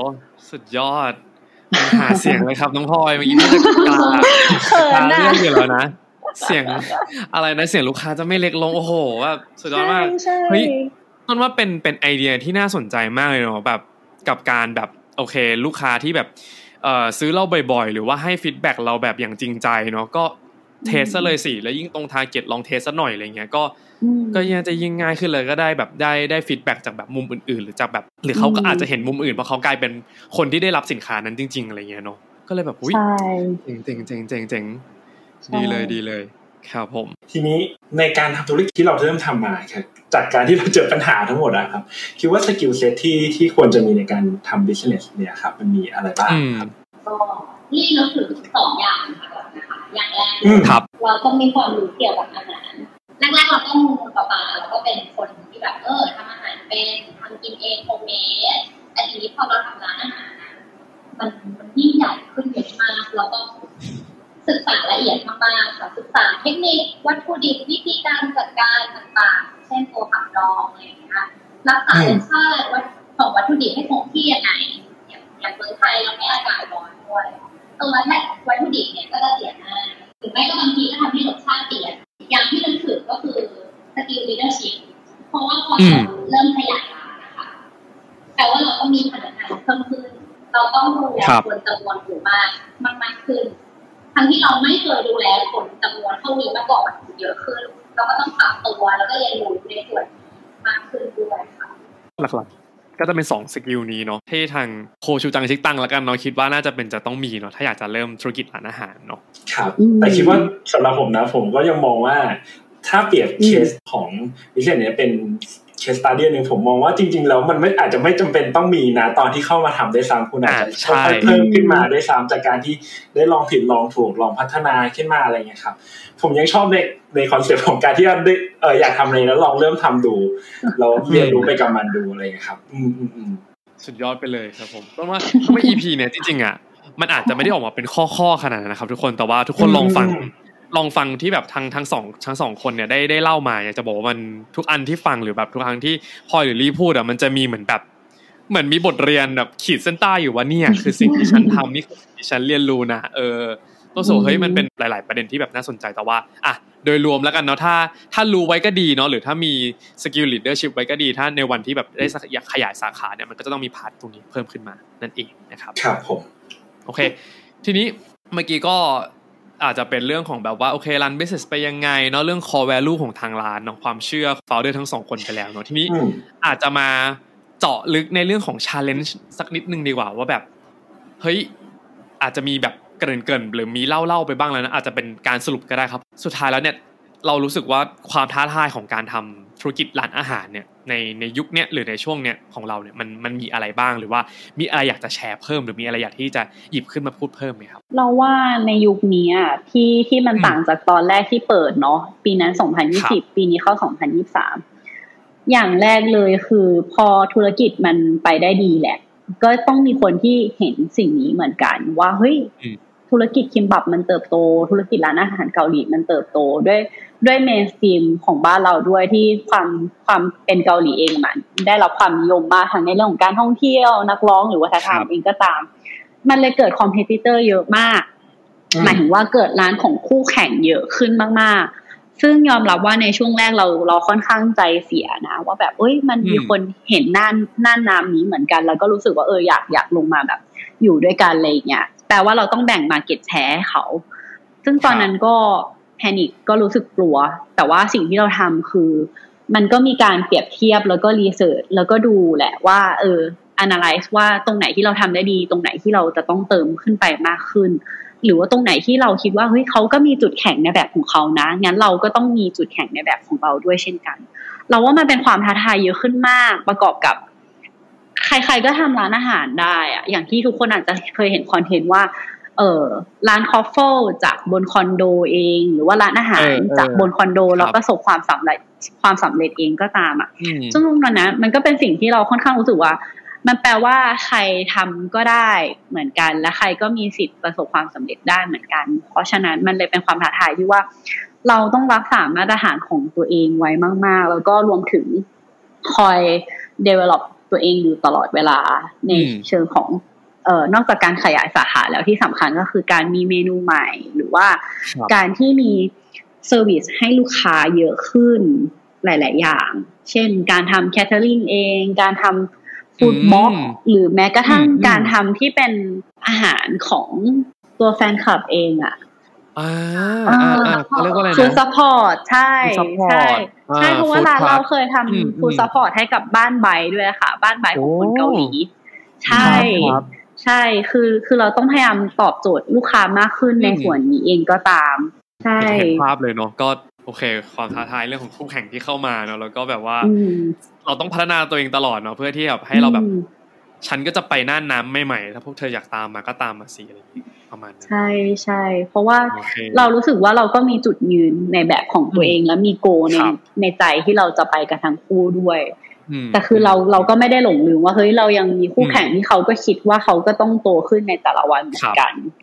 ใช่ เพราะฉะนั้นเราเลยรู้สึกว่ามาตรฐานกับการเติบโตอะเป็นสิ่งที่สำคัญสำหรับเราทั้งคู่อืมอืมอืมอืมครับ ผมเห็นภาพโอเค ทีนี้เราถ้าอยากถามในเรื่องของเป็น จริง ๆ อายุแล้วกันเนาะแบบอายุของเราทั้งทั้งคู่ที่อาจจะแบบไม่ได้ไม่แน่ใจว่าอืมน่าจะยังสามสิบอืยี่สิบมเอสอะไรอย่างเงี้ยเนาะประมาณเนี้ยแบบมีอุปสรรคในการทำธุรกิจไหมครับแบบการต้องก้าวมาเป็นเจ้าของธุรกิจการต้องขึ้นมาเป็นแบบคุมคนหลาย ๆ คนมีลูกน้องหลาย ๆ คนอืมอะไรเงี้ยครับ มันมีอุปสรรคไหมแล้วก็อืมหรือมันมีข้อดียังไงบ้างครับผมอาจจะอยากให้แชร์ให้ฟังหน่อย โอเคพลอยก่อนละกันนะคะพลอยขอ ข้อดีก่อนละกันเนาะ อืมพลอยว่ามันการที่เราเริ่มต้นอะไรในวันที่เราไม่ได้อายุเยอะมากอะหนึ่งเราไม่มีภาระอยู่แล้วล่ะครับหนึ่งทั้งภาระที่เป็นของตัวเองส่วนตัวด้วย แล้วก็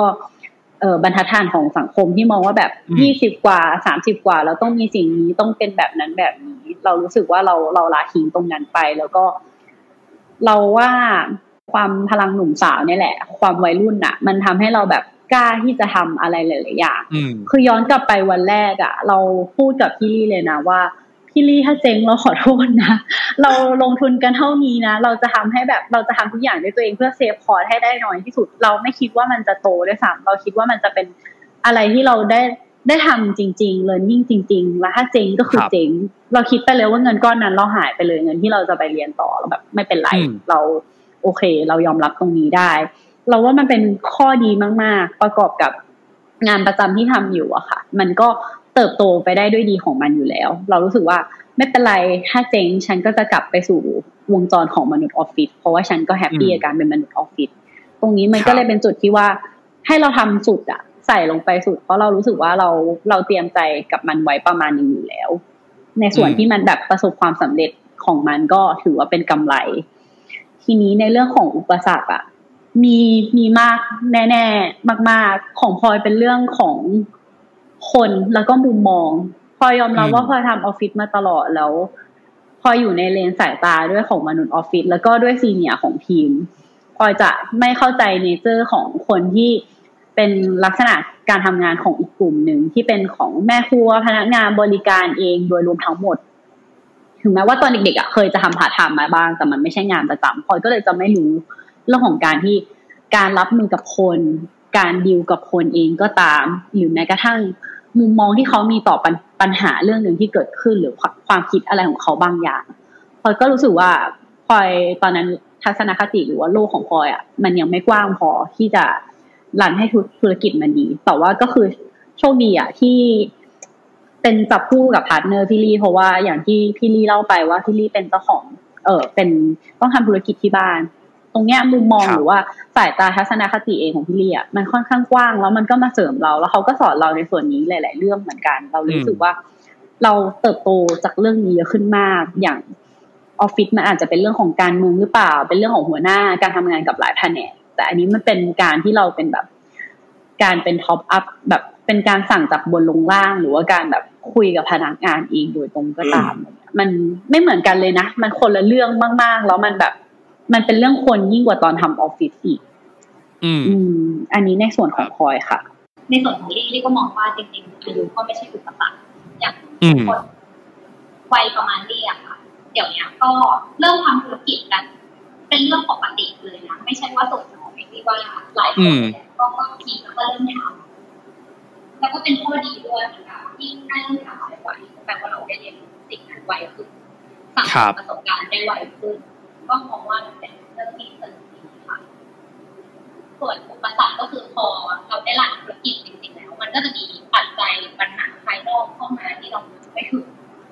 แล้วเราบางเรื่องเราต้องตัดสินใจทันทีเป็นเรื่องที่เราไม่เคยไม่เคยนึกถึงมาก่อนนะคะอืมการการที่เรามี partner คอยช่วยตัดสินใจอะค่ะมันมันก็ทำให้ได้คำตอบหรือได้ผลลัพธ์ที่ออกมาดีกว่าการคิดคนเดียวจริงครับผม อืมเห็นภาพเลยนะก็ได้เริ่มเร็วเนาะแต่ว่า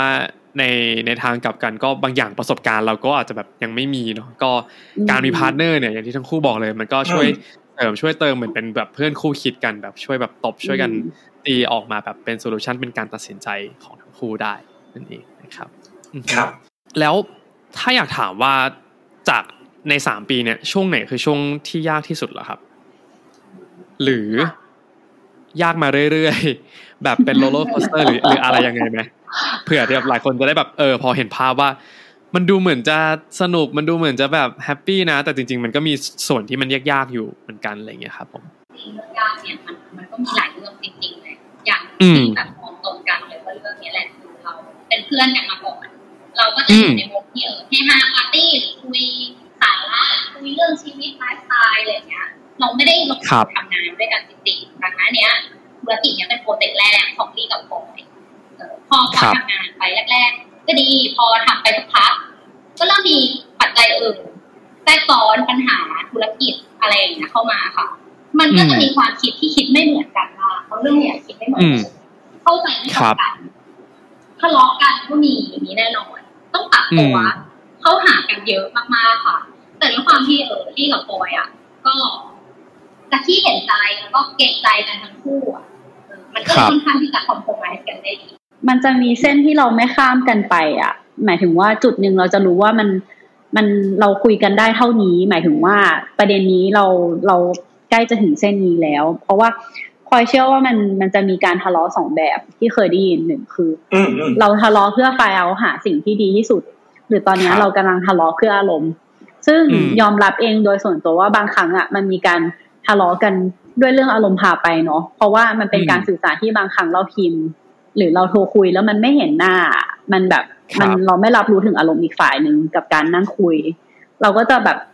ตามกันเองหรือว่า โดยพี่ลี่ก็จะแบบเฮ้ยพลอยไปใจเย็นๆก่อน หรือว่าไปนั่งคิดดีๆก่อนเกี่ยวกับประเด็นนี้ แล้วแบบเฮ้ยถ้าพร้อมเราค่อยมาคุยใหม่ดีไหมมันเริ่มหลงไปเรื่องอื่นแล้วอะไรเงี้ย ซึ่งซึ่งพอว่ามันดีนะในการที่ถ้าเราทำธุรกิจกับใครเองก็ตามอะ แล้ว หรือว่าความสัมพันธ์ไหนก็ตามอะเวลาที่เราเถียงกันอะ เราต้องไฟล์เอาให้ได้ว่าเนี่ยเรากำลังทะเลาะกันเพื่อหาสิ่งที่ดีที่สุดสำหรับทั้งคู่สำหรับความสัมพันธ์หรือว่า เราตอนนี้เราทะเลาะเพื่ออารมณ์ละเราหลงประเด็นกันละ อืม มันเลยเป็นจุดที่ยังไม่แยกกันนะยังแบบเออยังทำต่อกันมาด้วยเรื่อยๆถึงแม้ว่า มันจะไม่ได้เห็นด้วยกันทุกเรื่องก็ตามอะ แต่ว่ามันมันเป็นจุดที่เราเคารพกันทั้งคู่ไม่ข้ามเส้นกัน ครับผมงั้นขอแวะถามนิดนึงได้ไหมและสมมติถ้ามันมีเรื่องที่ทั้งสองคนไม่ได้เห็นไม่ได้เห็นด้วยตรงกันแบบร้อยเปอร์เซ็นต์อย่างเงี้ยแล้วเรามีวิธีการตัดสินใจกันยังไง จริงๆส่วนมากก็จะต้องต้องหาหายแล้วไปสักพักก่อนไปนั่งคิดกันเองก่อนนะคะอืมคิดคิดให้ละเอียดรอบคอบสุดท้ายก็เออมานั่งคุยกันหาเหตุหาเขาเรียกว่าอะไรหาคำตอบที่เป็นตรงกลางว่าเราเราจะมาเจอกันยังไงเราโอเคกับผลลัพธ์แบบไหนร่วมกันหรือบางทีอะ เราก็เห็นด้วยกับเพื่อนอย่างนะแต่ที่แรกไม่เห็นด้วยอืม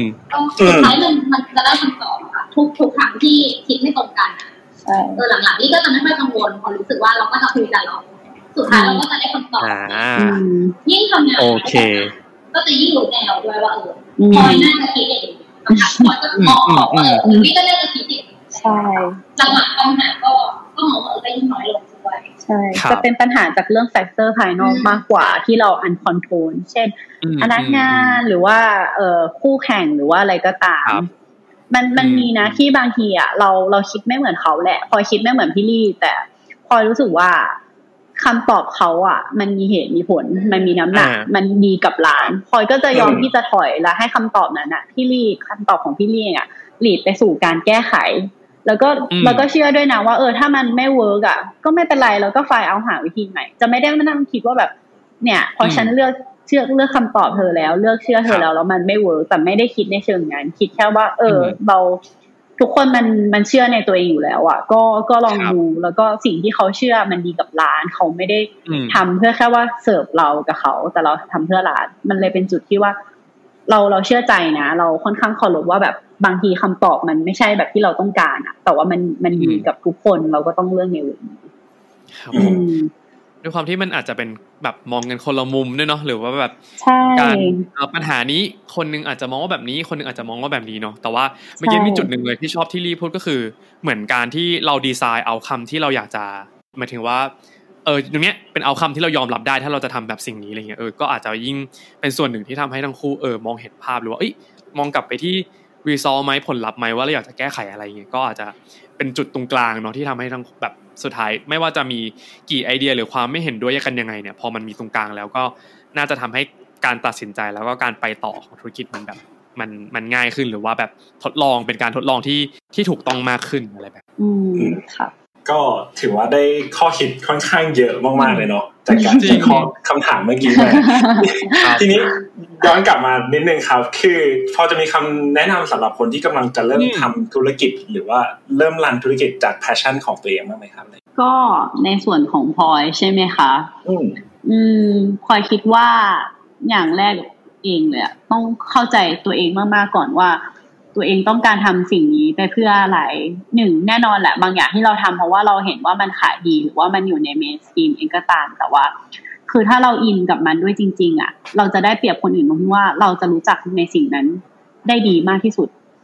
เช่นถ้าเราอินหมาล่ามาก ๆ เราก็จะรู้ว่าหมาล่าแบบไหนดีหมาล่าแบบไหนไม่เวิร์กหรือว่าหมาล่าแบบไหนที่คนไทยน่าจะชอบเองก็ตาม อันนี้เป็นสิ่งที่พลอยรู้สึกว่า เออค่อนข้างอยากแนะนำประมาณนึงแล้วก็อย่างที่สองคือ อันนี้ไม่แนะนำเลยในการที่ทำงานประจำอยู่แล้ว ใช้เงินจากงานประจำเป็นหลัก แล้วก็ออกมาทำธุรกิจเลย คือถ้าย้อนกลับไปคือพลอยเปิดร้านได้ประมาณสี่เดือนห้าเดือนจนจะเข้าสู่สาขาที่สองเนาะสาขาเพชรเกษมน่ะพอถึงจะลาออกจากงานเพราะว่าอืมพลอยก็เก็บเงินได้ก้อนหนึ่งแล้วในการเตรียมใจว่าถ้า เรา take time อะไรกับการทำธุรกิจแล้วธุรกิจมันไม่ work อะเราก็ต้องรับผิดชอบชีวิตตัวเองต่อไปด้วย ไม่ได้มองว่าแบบเฮ้ยพอ partner ชวนออกมาทำแล้วเจ๊งเราก็ต้องแบบไปตีโพยตีพายหรือว่าโทษว่าส่วนหนึ่งมันเป็นเพราะ partner เราก็รู้สึกว่าครับเฮ้ยเราต้องพยายามเหมือนแทนกับชีวิตหน่อยอะค่ะ ว่าแบบเออ เรามีค่าใช้จ่ายอะไร เราเรา take time กับตรงนี้ได้แค่ไหน แล้วก็ต้องมีวินัยในตัวเองมาก ๆ เลย แบบ ไม่ใช่ว่าออกมาแล้วก็ เอออยากทำตรงนี้ก็ทำวันนี้อยากทำอยากไปก็ไปตรงนี้แบบครับเอ้ยไหนๆก็มีเวลาแล้วเลื่อนออกไปหน่อยแล้วกันคิดแบบ take time กับมันมากขึ้นหรือว่าแบบเอ้ยวันนี้ออกไปข้างนอกไปเจอคนนั้นคนนี้ก่อนดีกว่า คือเราว่าจุดหนึ่งที่มันที่มันโตได้ด้วยมันเป็นเรื่องของวินัยด้วย เกิดขึ้นจริงได้ครับก็เรื่องของวินัยด้วยความรับผิดชอบต่างๆ อืมอืมค่ะตรงนี้ก็มองว่าการ match passion กับจุดแข็งของตัวเอง ก็อืมสำคัญถ้าเรารู้จักตัวเองดีเราเชื่อใจเรามั่นใจว่าเราจะทำสิ่งได้ดีนะคะมันมันเป็นพลังบวกในตัวมากที่จะทำให้ธุรกิจมันดำเนินต่ออะไรอย่างเงี้ยค่ะครับอือืมมอืมอืมครับได้เลยอืมทีนี้เมื่อกี้เห็นว่ามีการพูดถึงเรื่องพาร์เนอร์ซึ่งเป็นส่วนสำคัญในกะในในการรันมาก ๆ แล้วก็ทำให้ ผ่านอุปสรรคหลาย ๆ อย่างมา อันนี้พอจะมีคำแนะนำไหมครับสำหรับวิธีการเลือก partner เข้ามาทำด้วยกัน จริง ๆ เป็นคำถามที่โดนถามเยอะเหมือนกันว่าอืมไปรู้จักพี่ลี่มาจากไหน แล้วทำไมถึงมาจับมือทำกันได้อะไรแบบนี้ อืม คือพลอยไม่มีสูตรสำเร็จในการเลือก partner แต่พลอยรู้สึกว่าต้องต้องเข้าใจตัวเองก่อนว่าตัวเองเป็นคนแบบไหน ข้อดีข้อเสียของตัวเองคืออะไร รวมถึงอืมว่าต้องยอมรับให้ได้ว่ามันจะมีการทะเลาะการถกเถียงกันเกิดขึ้น เราจะรับมือกับตรงนั้นได้ไหม คือครับเราอะ มันมันมี part ที่เรารู้สึกว่า เราก็มีเส้นแบ่งกันกันมากขึ้นเนาะพอเรามี part ความการทำงานด้วยกันมากขึ้นอะไรอย่างเงี้ยมันก็จะไม่ความสัมพันธ์มันก็อาจจะไม่ได้เหมือนเดิมร้อยเปอร์เซ็นต์แต่มันก็จะมีอย่างอื่นมาเติมเต็มมากกว่าสำหรับพลอยการเลือก partner เองแล้วก็คือ คุยกับคนนั้นให้เยอะ ๆ ในการทำสิ่งสิ่งหนึ่งร่วมกันว่า เราเราเห็นภาพเดียวกันไหม แล้วถ้าเราไม่ได้เห็นภาพเดียวกันแบบร้อยเปอร์เซ็นต์อะตรงไหนที่เราเห็นไม่เหมือนกัน แล้วน้ำหนักมันเยอะกว่า ที่เราจะทำไหม ถ้าถ้ามันเห็นแบบไม่เหมือนกันเยอะมาก ๆเลยอะก็อยากให้ลองถอยกลับไปคิดดูก่อนว่าแบบเฮ้ยมันโอเคไหมที่จะทำสิ่งนี้ด้วยกันจริง ๆ เพราะว่าไม่งั้นสุดท้ายแล้วอะเวลาที่เกิดความผิดพลาดหรือปัญหาอะไรบางอย่าง มันปกติของมนุษย์อยู่แล้วที่เราจะโทษคนอื่นมากกว่าตัวเอง โดยส่วนใหญ่ในตอนเริ่มต้นว่าแบบเออ ก็เพราะฉันทำตามแกเนี่ยแหละ แล้วฉันไม่ได้อยากทำสิ่งนี้ขนาดนั้น มันเลยทำให้เป็นจุดแตกหักของ partner หลาย ๆ คน แล้วก็สองมีเส้นที่ขีดกั้นกันชัดเจน ว่าเรื่องไหนที่มัน trigger หรือทำให้แบบความสัมพันธ์เรามันแตกหักอืม อย่างพอยอมรับเองว่า ช่วงแรกเลย เดือนสองเดือนแรกอะที่มันเกิดเรื่องไม่คาดคิดหลายอย่างขึ้นพลอยก็พูดกับพี่ลี่ว่าเออ หรือพลอยควรจะเลิกทำเนาะพี่ลี่พลอยควรจะกีบอัพกับสิ่งนี้ดีวะแบบ มันมันยากเหลือเกิน มันแบบ มันไม่เห็นสนุกเหมือนตอนแรกที่เขียนเขียนในกระดาษแบบพูดไปเรื่อยเลยว่าแบบร้านเราชื่ออันนั้นร้านเราขายอันนี้อะไรอย่างเงี้ยมันก็เป็นจุดที่บั่นทอนอีกคนนึงเหมือนกันว่าแบบอ้าวฉันก็ตั้งใจทำสิ่งนี้อยู่ทำไมเธอพูดแบบนี้ล่ะ แล้วก็ข้อสุดท้ายเพราะว่าสำคัญ ที่สุดเลยนะไม่ว่าจะเป็นทำธุรกิจอะไรก็ตามคือเรื่องเงินอืมคุยกันเคลียร์โปร่งใสให้ชัดเจนว่าเกิดอะไรขึ้นอะไรยังไง มันไม่ใช่แค่เรื่องของ เออการไม่ซื่อตรงด้วย แต่ว่ามันการทำให้เรารู้ว่าแคชโฟของธุรกิจเราตอนเนี้ยมันเป็นยังไง มันถ้าเราจะทำสิ่งเนี้ย มันเป็นไปได้ไหมหรือว่ามันจะทำให้กระทบต่าง ๆ เราสองคนเป็นแบบรูปแบบบริษัทเลย อืมครับ ใช่ใช่อืมพลอยคิดว่าสามสิ่งเนี้ยเป็นเรื่องที่สำคัญสำหรับพลอยนะรวมถึงพี่เองด้วยเนาะใช่อืมโอเคครับ ผมนี่ก็เป็นคำแนะนำเนาะทั้งในมุมที่แบบคนที่กำลังจะเริ่มเนาะแล้วก็ถ้าอยากจะมี partner เนาะจะต้องมีข้อที่จะต้องคิดอะไรตรงไหนบ้างคำนึงตรงไหนบ้าง ทีนี้อยากจะถามอีกเรื่องหนึ่งแล้วกันว่า ถ้าอยากให้เลือกมาหนึ่งข้อครับผมกับสิ่งที่ชอบที่สุดของการได้มีโอกาสมาทำโคชูจังมามีโอกาสมาทำธุรกิจร้านอาหารตรงเนี้ย ของทั้งคู่คืออะไรครับ ของพลอยมีสองข้อได้ไหมได้ได้อันแรกเลย อะ คือคือมันเป็นการ fulfill achievement ความรู้สึกส่วนตัวของพลอยเอง คือพลอยทำงานวงการสื่อมาตลอดในสายของการเป็นคอนเทนต์เป็นนักเขียน ทีนี้พลอยพลอยรู้สึกว่าจุดมุ่งหมายอะหมายถึงว่าปลายทางของสิ่งที่คนเป็นนักเขียนหรือว่า content อยากได้คือการ feedback แบบการได้รับการยอมรับว่าแบบ content นี้มันสุดยอดนะ content นี้มันคือแบบ heal ใจแบบชุบชูใจเขามาก ซึ่งตอนเราทำในวงการสื่อนั้น ตั้งแต่สมัยฝึกงานอะเราไม่เคยไปถึงจุดนั้นสักทีในขณะที่เพื่อนร่วมรุ่นทุกคนอะเขาแตกกันไปหมดแล้วอะเราเลยรู้สึกว่าแบบเฮ้ยนี่ฉันไม่ได้ achievement ในแบบในอาชีพใน career path ตัวเองหรอฉันอยากได้ยินสิ่งนี้แล้วพอก็หลงลืมสิ่งนี้ไป จนกระทั่งวันหนึ่งคือ เหมือนเป็นลูกค้าเนี่ยแหละเขา DM direct message ค่ะ คือการส่งข้อความในแพลตฟอร์มทวิตเตอร์มาว่าแบบเฮ้ยวันนี้เขาเจอเรื่องแย่ๆมาเยอะมาก แบบรอรถก็นานฝนตกอีก แล้วก็แบบเรื่องที่ทำงานก็ไม่ work แต่เขาสั่งอาหารเรามากินแล้วแบบ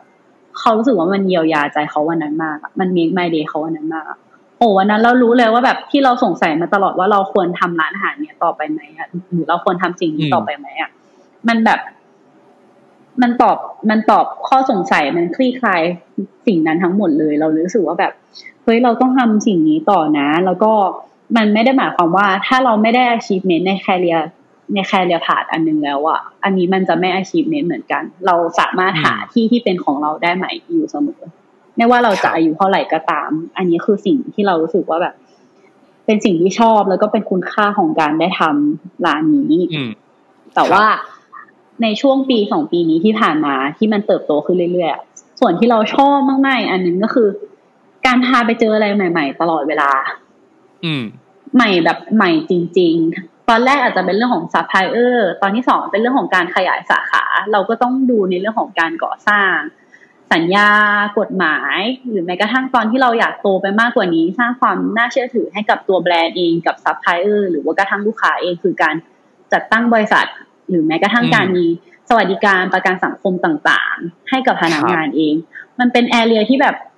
มันไม่ได้ยุ่งยากนะ แต่ว่ามันรู้สึกว่า เฮ้ยมันใหม่มากสำหรับเรา เราต้องเข้าไปสรรพากรเองเราต้องคุยกับประกันสังคมแม้กระทั่งว่าเราจะสร้างอะไรขึ้นมาสักอย่างอะ เราก็ต้องไปคุยกับช่างเองว่ามันมีข้อจำกัดอะไรสเปคของเป็นยังไง หรือแม้กระทั่งแบบ อะไรก็ตามที่เราอยากทำใหม่ๆอะเราต้องไฟล์เอาหาตัวละครเหล่านั้นให้เจอ แล้วเราก็แบบเหมือนเราไปเจอ master ของแต่ละเรื่องตลอดเลยอะแล้วเราสึกว่าสนุกจังถ้าแบบฉันยังอยู่ออฟฟิศอะฉันอาจจะไม่ได้เจอสิ่งเหล่านี้นะแบบมันมันดีมากแล้วบางคนน่ะ ก็กลายมาเป็นเพื่อนด้วยเหมือนกันกลายมาเป็นรุ่นพี่รุ่นน้องกันจริง ๆ ในการทำสิ่ง อืม อันนี้ในส่วนของพลอยค่ะ โอเคครับผมรี่แหละครับรี่นึกถึง เรื่องมันจะมีคนรอบข้างหรือเพื่อนบางคนอย่างเงี้ยค่ะเขาเขามาสั่งร้านเราทานแต่เขาไม่รู้ว่าเป็นร้านเราเพราะเขารู้เขาแบบเขาสบายมากเขาไม่ได้ร้านเราหรอกที่บ่อยมากครับอืมอืมลงมาอะไรอะไรเราก็จะได้ฟีดแบ็กกับเพื่อนอะไรอย่างเงี้ยจริงจริงมันมีตัวละครที่เขาแบบเขาเป็นแฟนคลับเอาใจช่วยเราอะ พูดอย่างนี้ได้เลยนะเพราะมีรอบหนึ่งคือ พลอยพลอยสนใจเรื่องของการลงทุนที่มันต้องเป็นลักษณะของธนาคารในการผู้สินเชื่อต่างๆพลอยก็เข้าไปที่ธนาคารที่หนึ่งแล้วเขาก็ต้องถามเป็นเบสิกข้อมูลนะคะว่าเราทำธุรกิจอะไรเปิดมานานแล้วหรือยังธุรกิจลักษณะเป็นแบบไหนพลอยก็เล่าไป แล้วเขาก็ดิ้งไปแป๊บหนึ่งพลอยก็แบบคุยฉันพูดอะไรผิดไป หรือวันนี้ฉันหน้าตาแบบดูไม่โอเคหรือเปล่าอะไรอย่างเงี้ย อืม ปรากฏว่าเขาบอกว่า ใช่ร้านนี้ไหม เราก็แบบอ๋อใช่ค่ะ เขาก็บอกว่าสั่งประจำเลย เราก็เราก็เข้าใจว่าอาจจะเป็นมารยาทในการคุย หรือว่าการสร้างบรรยากาศที่ดีในการคุย แล้วเขาก็พูดขึ้นมาว่าเขาชอบสั่งสไปซี่เชยุกบกคืมเราก็นิ่งไป เขาพูด CI แบบเมนูถูกต้องอะแล้วเราก็แบบเขินมากแล้วเราก็บอก โอ้ของจริงสั่งสั่งบ่อยใช่ไหมคะเนี่ยบอกบ่อย เพราะว่าแบบเออปิดดึกขึ้นอะไรเงี้ยพี่ก็เลยมีโอกาสได้กินอะไรเงี้ย เราก็เลยรู้สึกว่าเฮ้ยมันมีตัวละครลับที่เป็นแฟนคลับเราเยอะค่อนข้างเยอะมาก เพราะว่ามันเราได้โอกาสในการเติบโตหลาย ๆ อย่างจากคนเหล่านี้เยอะมาก แบบบางบางงานที่แบบมันค่อนข้างใหญ่สำหรับเราหรือว่าการจัดฟูดแคทเทอริงอะเพราะเขาเริ่มต้นจากการเป็นแฟนคลับของเรามาก่อน เราถึงได้รับโอกาสนั้น ครับใช่โอ้โหโอ้โหสุดยอดสุดยอดฟังแล้วฟังแล้วรู้สึกแบบ เออรู้สึกเขาเรียกอะไรอมยิ้มไปด้วยรู้สึกโหรู้สึกดีไปด้วยเลยว่าแบบเออกับกับสิ่งที่แบบเป็นข้อดีหรือความสนุกหรือคุณค่าจากสิ่งที่จาก โคชูจังชิกตังที่ให้กับทั้งคู่เนาะประมาณนี้อืมครับผมอะสุดท้ายแล้วเลยฝากร้านได้เลยครับ ฝากได้อย่างเต็มที่เลยครับจะฝากว่ามีเมนูใหม่ จะอะไรยังไงขายช่องทางไหนได้บ้างเร็วๆนี้จะมีอะไรให้ติดตามไหม่น่าอะไรอย่างเงี้ยอะเชิญได้เลยครับทั้งคู่มีสามอย่างหลักๆ เลยค่ะ อย่างแรกเลยคืออยากอยากอัปเดตก่อนอยากอัปเดตก่อนว่าตอนนี้เรามีกี่สาขา เพราะว่าไหนๆก็ได้ช่องทางจากพี่ต้นแล้วก็พี่ทีแล้วเนาะ พอดแคสต์ทูแชร์ก็คือตอนนี้มีทั้งหมดห้าสาขาหลักๆ ค่ะ มีที่หัวลำโพง มีที่อุดมสุขแล้วก็เพชรเกษมสามสาขาเนี้ยจะถูกสั่งได้บนทุกแอปเลย รวมถึงช่องทางของเราก็คือ Line Official Account แต่อีกสองสาขาค่ะ ที่เป็นพญาไทกับตัววิภาวดีเองก็ตามอะ สาขาเนี้ยเราได้รับการเลือกจากทางแอป Grab ให้อยู่ใน Grab Kitchen ค่ะ ซึ่งตรงเนี้ยจะสั่งได้เฉพาะแอป Grab เท่านั้น แต่ว่าเราจะเปิดทุกวันแล้วก็ปิดดึกปิดสองทุ่มค่ะ รวมถึงค่าส่งอะ ก็จะค่อนข้างเป็นมิตรกับทุกคนด้วย ไม่ว่าจะอยู่ที่ไหนก็ตาม แล้วก็ที่สำคัญคือ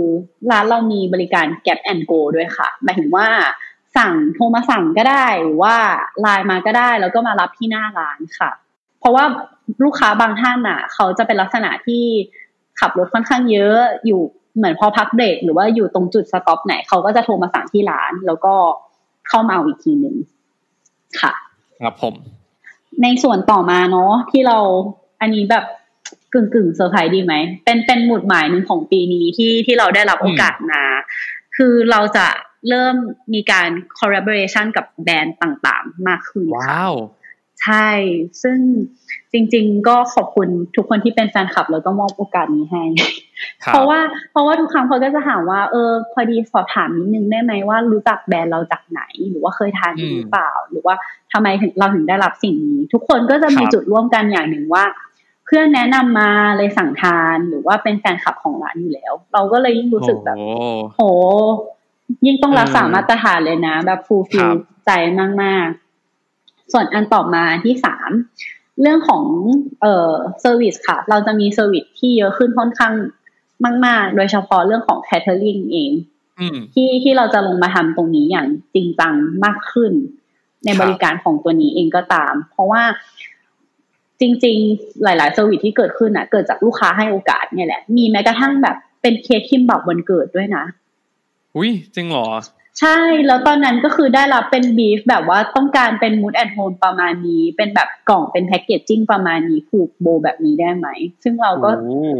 สร้างสร้างปาฏิหาริย์นั้นได้ ก็คือก็คือ create สิ่งนั้นขึ้นมาแบบเพื่อตอบโจทย์ลูกค้าเนี่ยแหละค่ะ ก็เลยรู้สึกว่าเออเราจะมี service หลาย ๆ อย่างที่หลากหลายมากขึ้นให้กับลูกค้าเอง หรือว่าลูกค้ามองเห็นว่าแบบเฮ้ยเราทำตรงนี้ได้มี potential ก็จะมีหลาย ๆ ท่านเข้ามาคุยกับเรา อืมอืมอืมโอใช่เคค่ะสุดยอดไปเลยสุดยอดไปเลยครับผมยินดีด้วยยินดีด้วย เดี๋ยวรอติดตามเนาะก็งี้เสิร์ชในในพวกฟู้ดเดลิเวอรี่จะตามชื่อชื่อร้านได้เลยเนาะถูกไหมใช่ค่ะ ชื่อที่เป็นตัวภาษาอังกฤษได้เลยค่ะ อืมอืโอโกเคชูจังชิปังค่ะ โอเคครับ อืมโอเคครับผมก็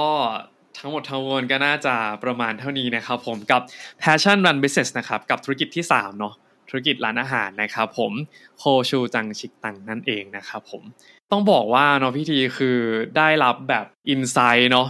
แล้วก็แบบอืมความรู้หรือแบบสิ่งต่างๆ คือแบบเอาง่ายๆถ้าฟังเสร็จรู้สึกว่าถ้าอยากจะเปิดร้านอาหารก็อาจจะอยากก็สามารถแบบเริ่มต้นหรือแบบพอมี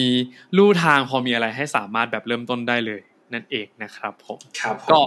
ต้องขอบคุณทั้งพลอยและก็ลี่มากๆเลยนะครับผมที่มาแชร์ให้พวกเราฟังวันนี้เนาะ ขอบคุณมากๆเลยนะครับขอบคุณนะคขรับอบคุณพี่ทีพี่ต้นเหมือนกันนะคะ ที่ชวนหลานมาครับผมยินดีมากๆเลยเนาะแล้วก็อย่างที่บอกเลยนะครับว่าอย่างธุรกิจอันนี้เองเนาะทุกแม้ว่าจะเป็นธุรกิจร้านอาหารเนาะแต่ว่าก็เห็นได้ว่าจริงๆแล้วเราก็สามารถเอาความชอบเนาะหรือว่าสิ่งที่เราชอบสิ่งที่เราแบบอยากจะทำสิ่งที่เราเชื่อมั่นเนี่ยก็สามารถเทิร์นออกมาเป็นธุรกิจอะไรบางอย่างที่เราแบบอยากจะให้มันเกิดขึ้นได้เนาะอย่างเช่นในเคสของทั้งพลอยและก็ลี่นี่เองนะครับผม โอเค ก็ขอฝากทั้งทูแชร์พอดแคสต์นะครับ ผมแล้วก็ขอฝากทั้งโคชูจังชิกตังไว้ด้วยนะครับ ก็ถ้าใครอยากจะสั่งนะครับ ผมอยากจะลองกินคิมบับเนาะ spicy คิมบับเนาะก็ลองสั่งกันได้นะครับผมแล้วก็ครับผมรอติดตามแบบ project ต่างๆ หรือว่า progress ต่างๆของน้องๆได้เลยเนาะก็คิดว่าเดี๋ยวก็จะช่วยแชร์ช่วยติดตามช่วย support เช่นเดียวกันนะครับครับผมก็ถ้าชอบ EP นี้นะครับ ก็อย่าลืมนะครับ ไปกด ไลค์กดแชร์ให้พวกเรากันด้วยนะครับ พวกเราก็มีทั้งใน YouTube นะครับผมแล้วก็มีในทาง Facebook ด้วยนะครับ ก็ฝากไปกดติดตามกด Subscribe กันด้วยนะครับครับ และสำหรับวันนี้นะครับพวกเราสี่คนก็คงต้องขอตัวลากันไปเพียงแต่เท่านี้นะครับ อย่าลืมนะครับว่า the more we share the more we experience ยิ่งแชร์ ยิ่งได้ประสบการณ์สำหรับวันนี้ สวัสดีครับ สวัสดีค่ะ to share podcast the more we share the more we experience.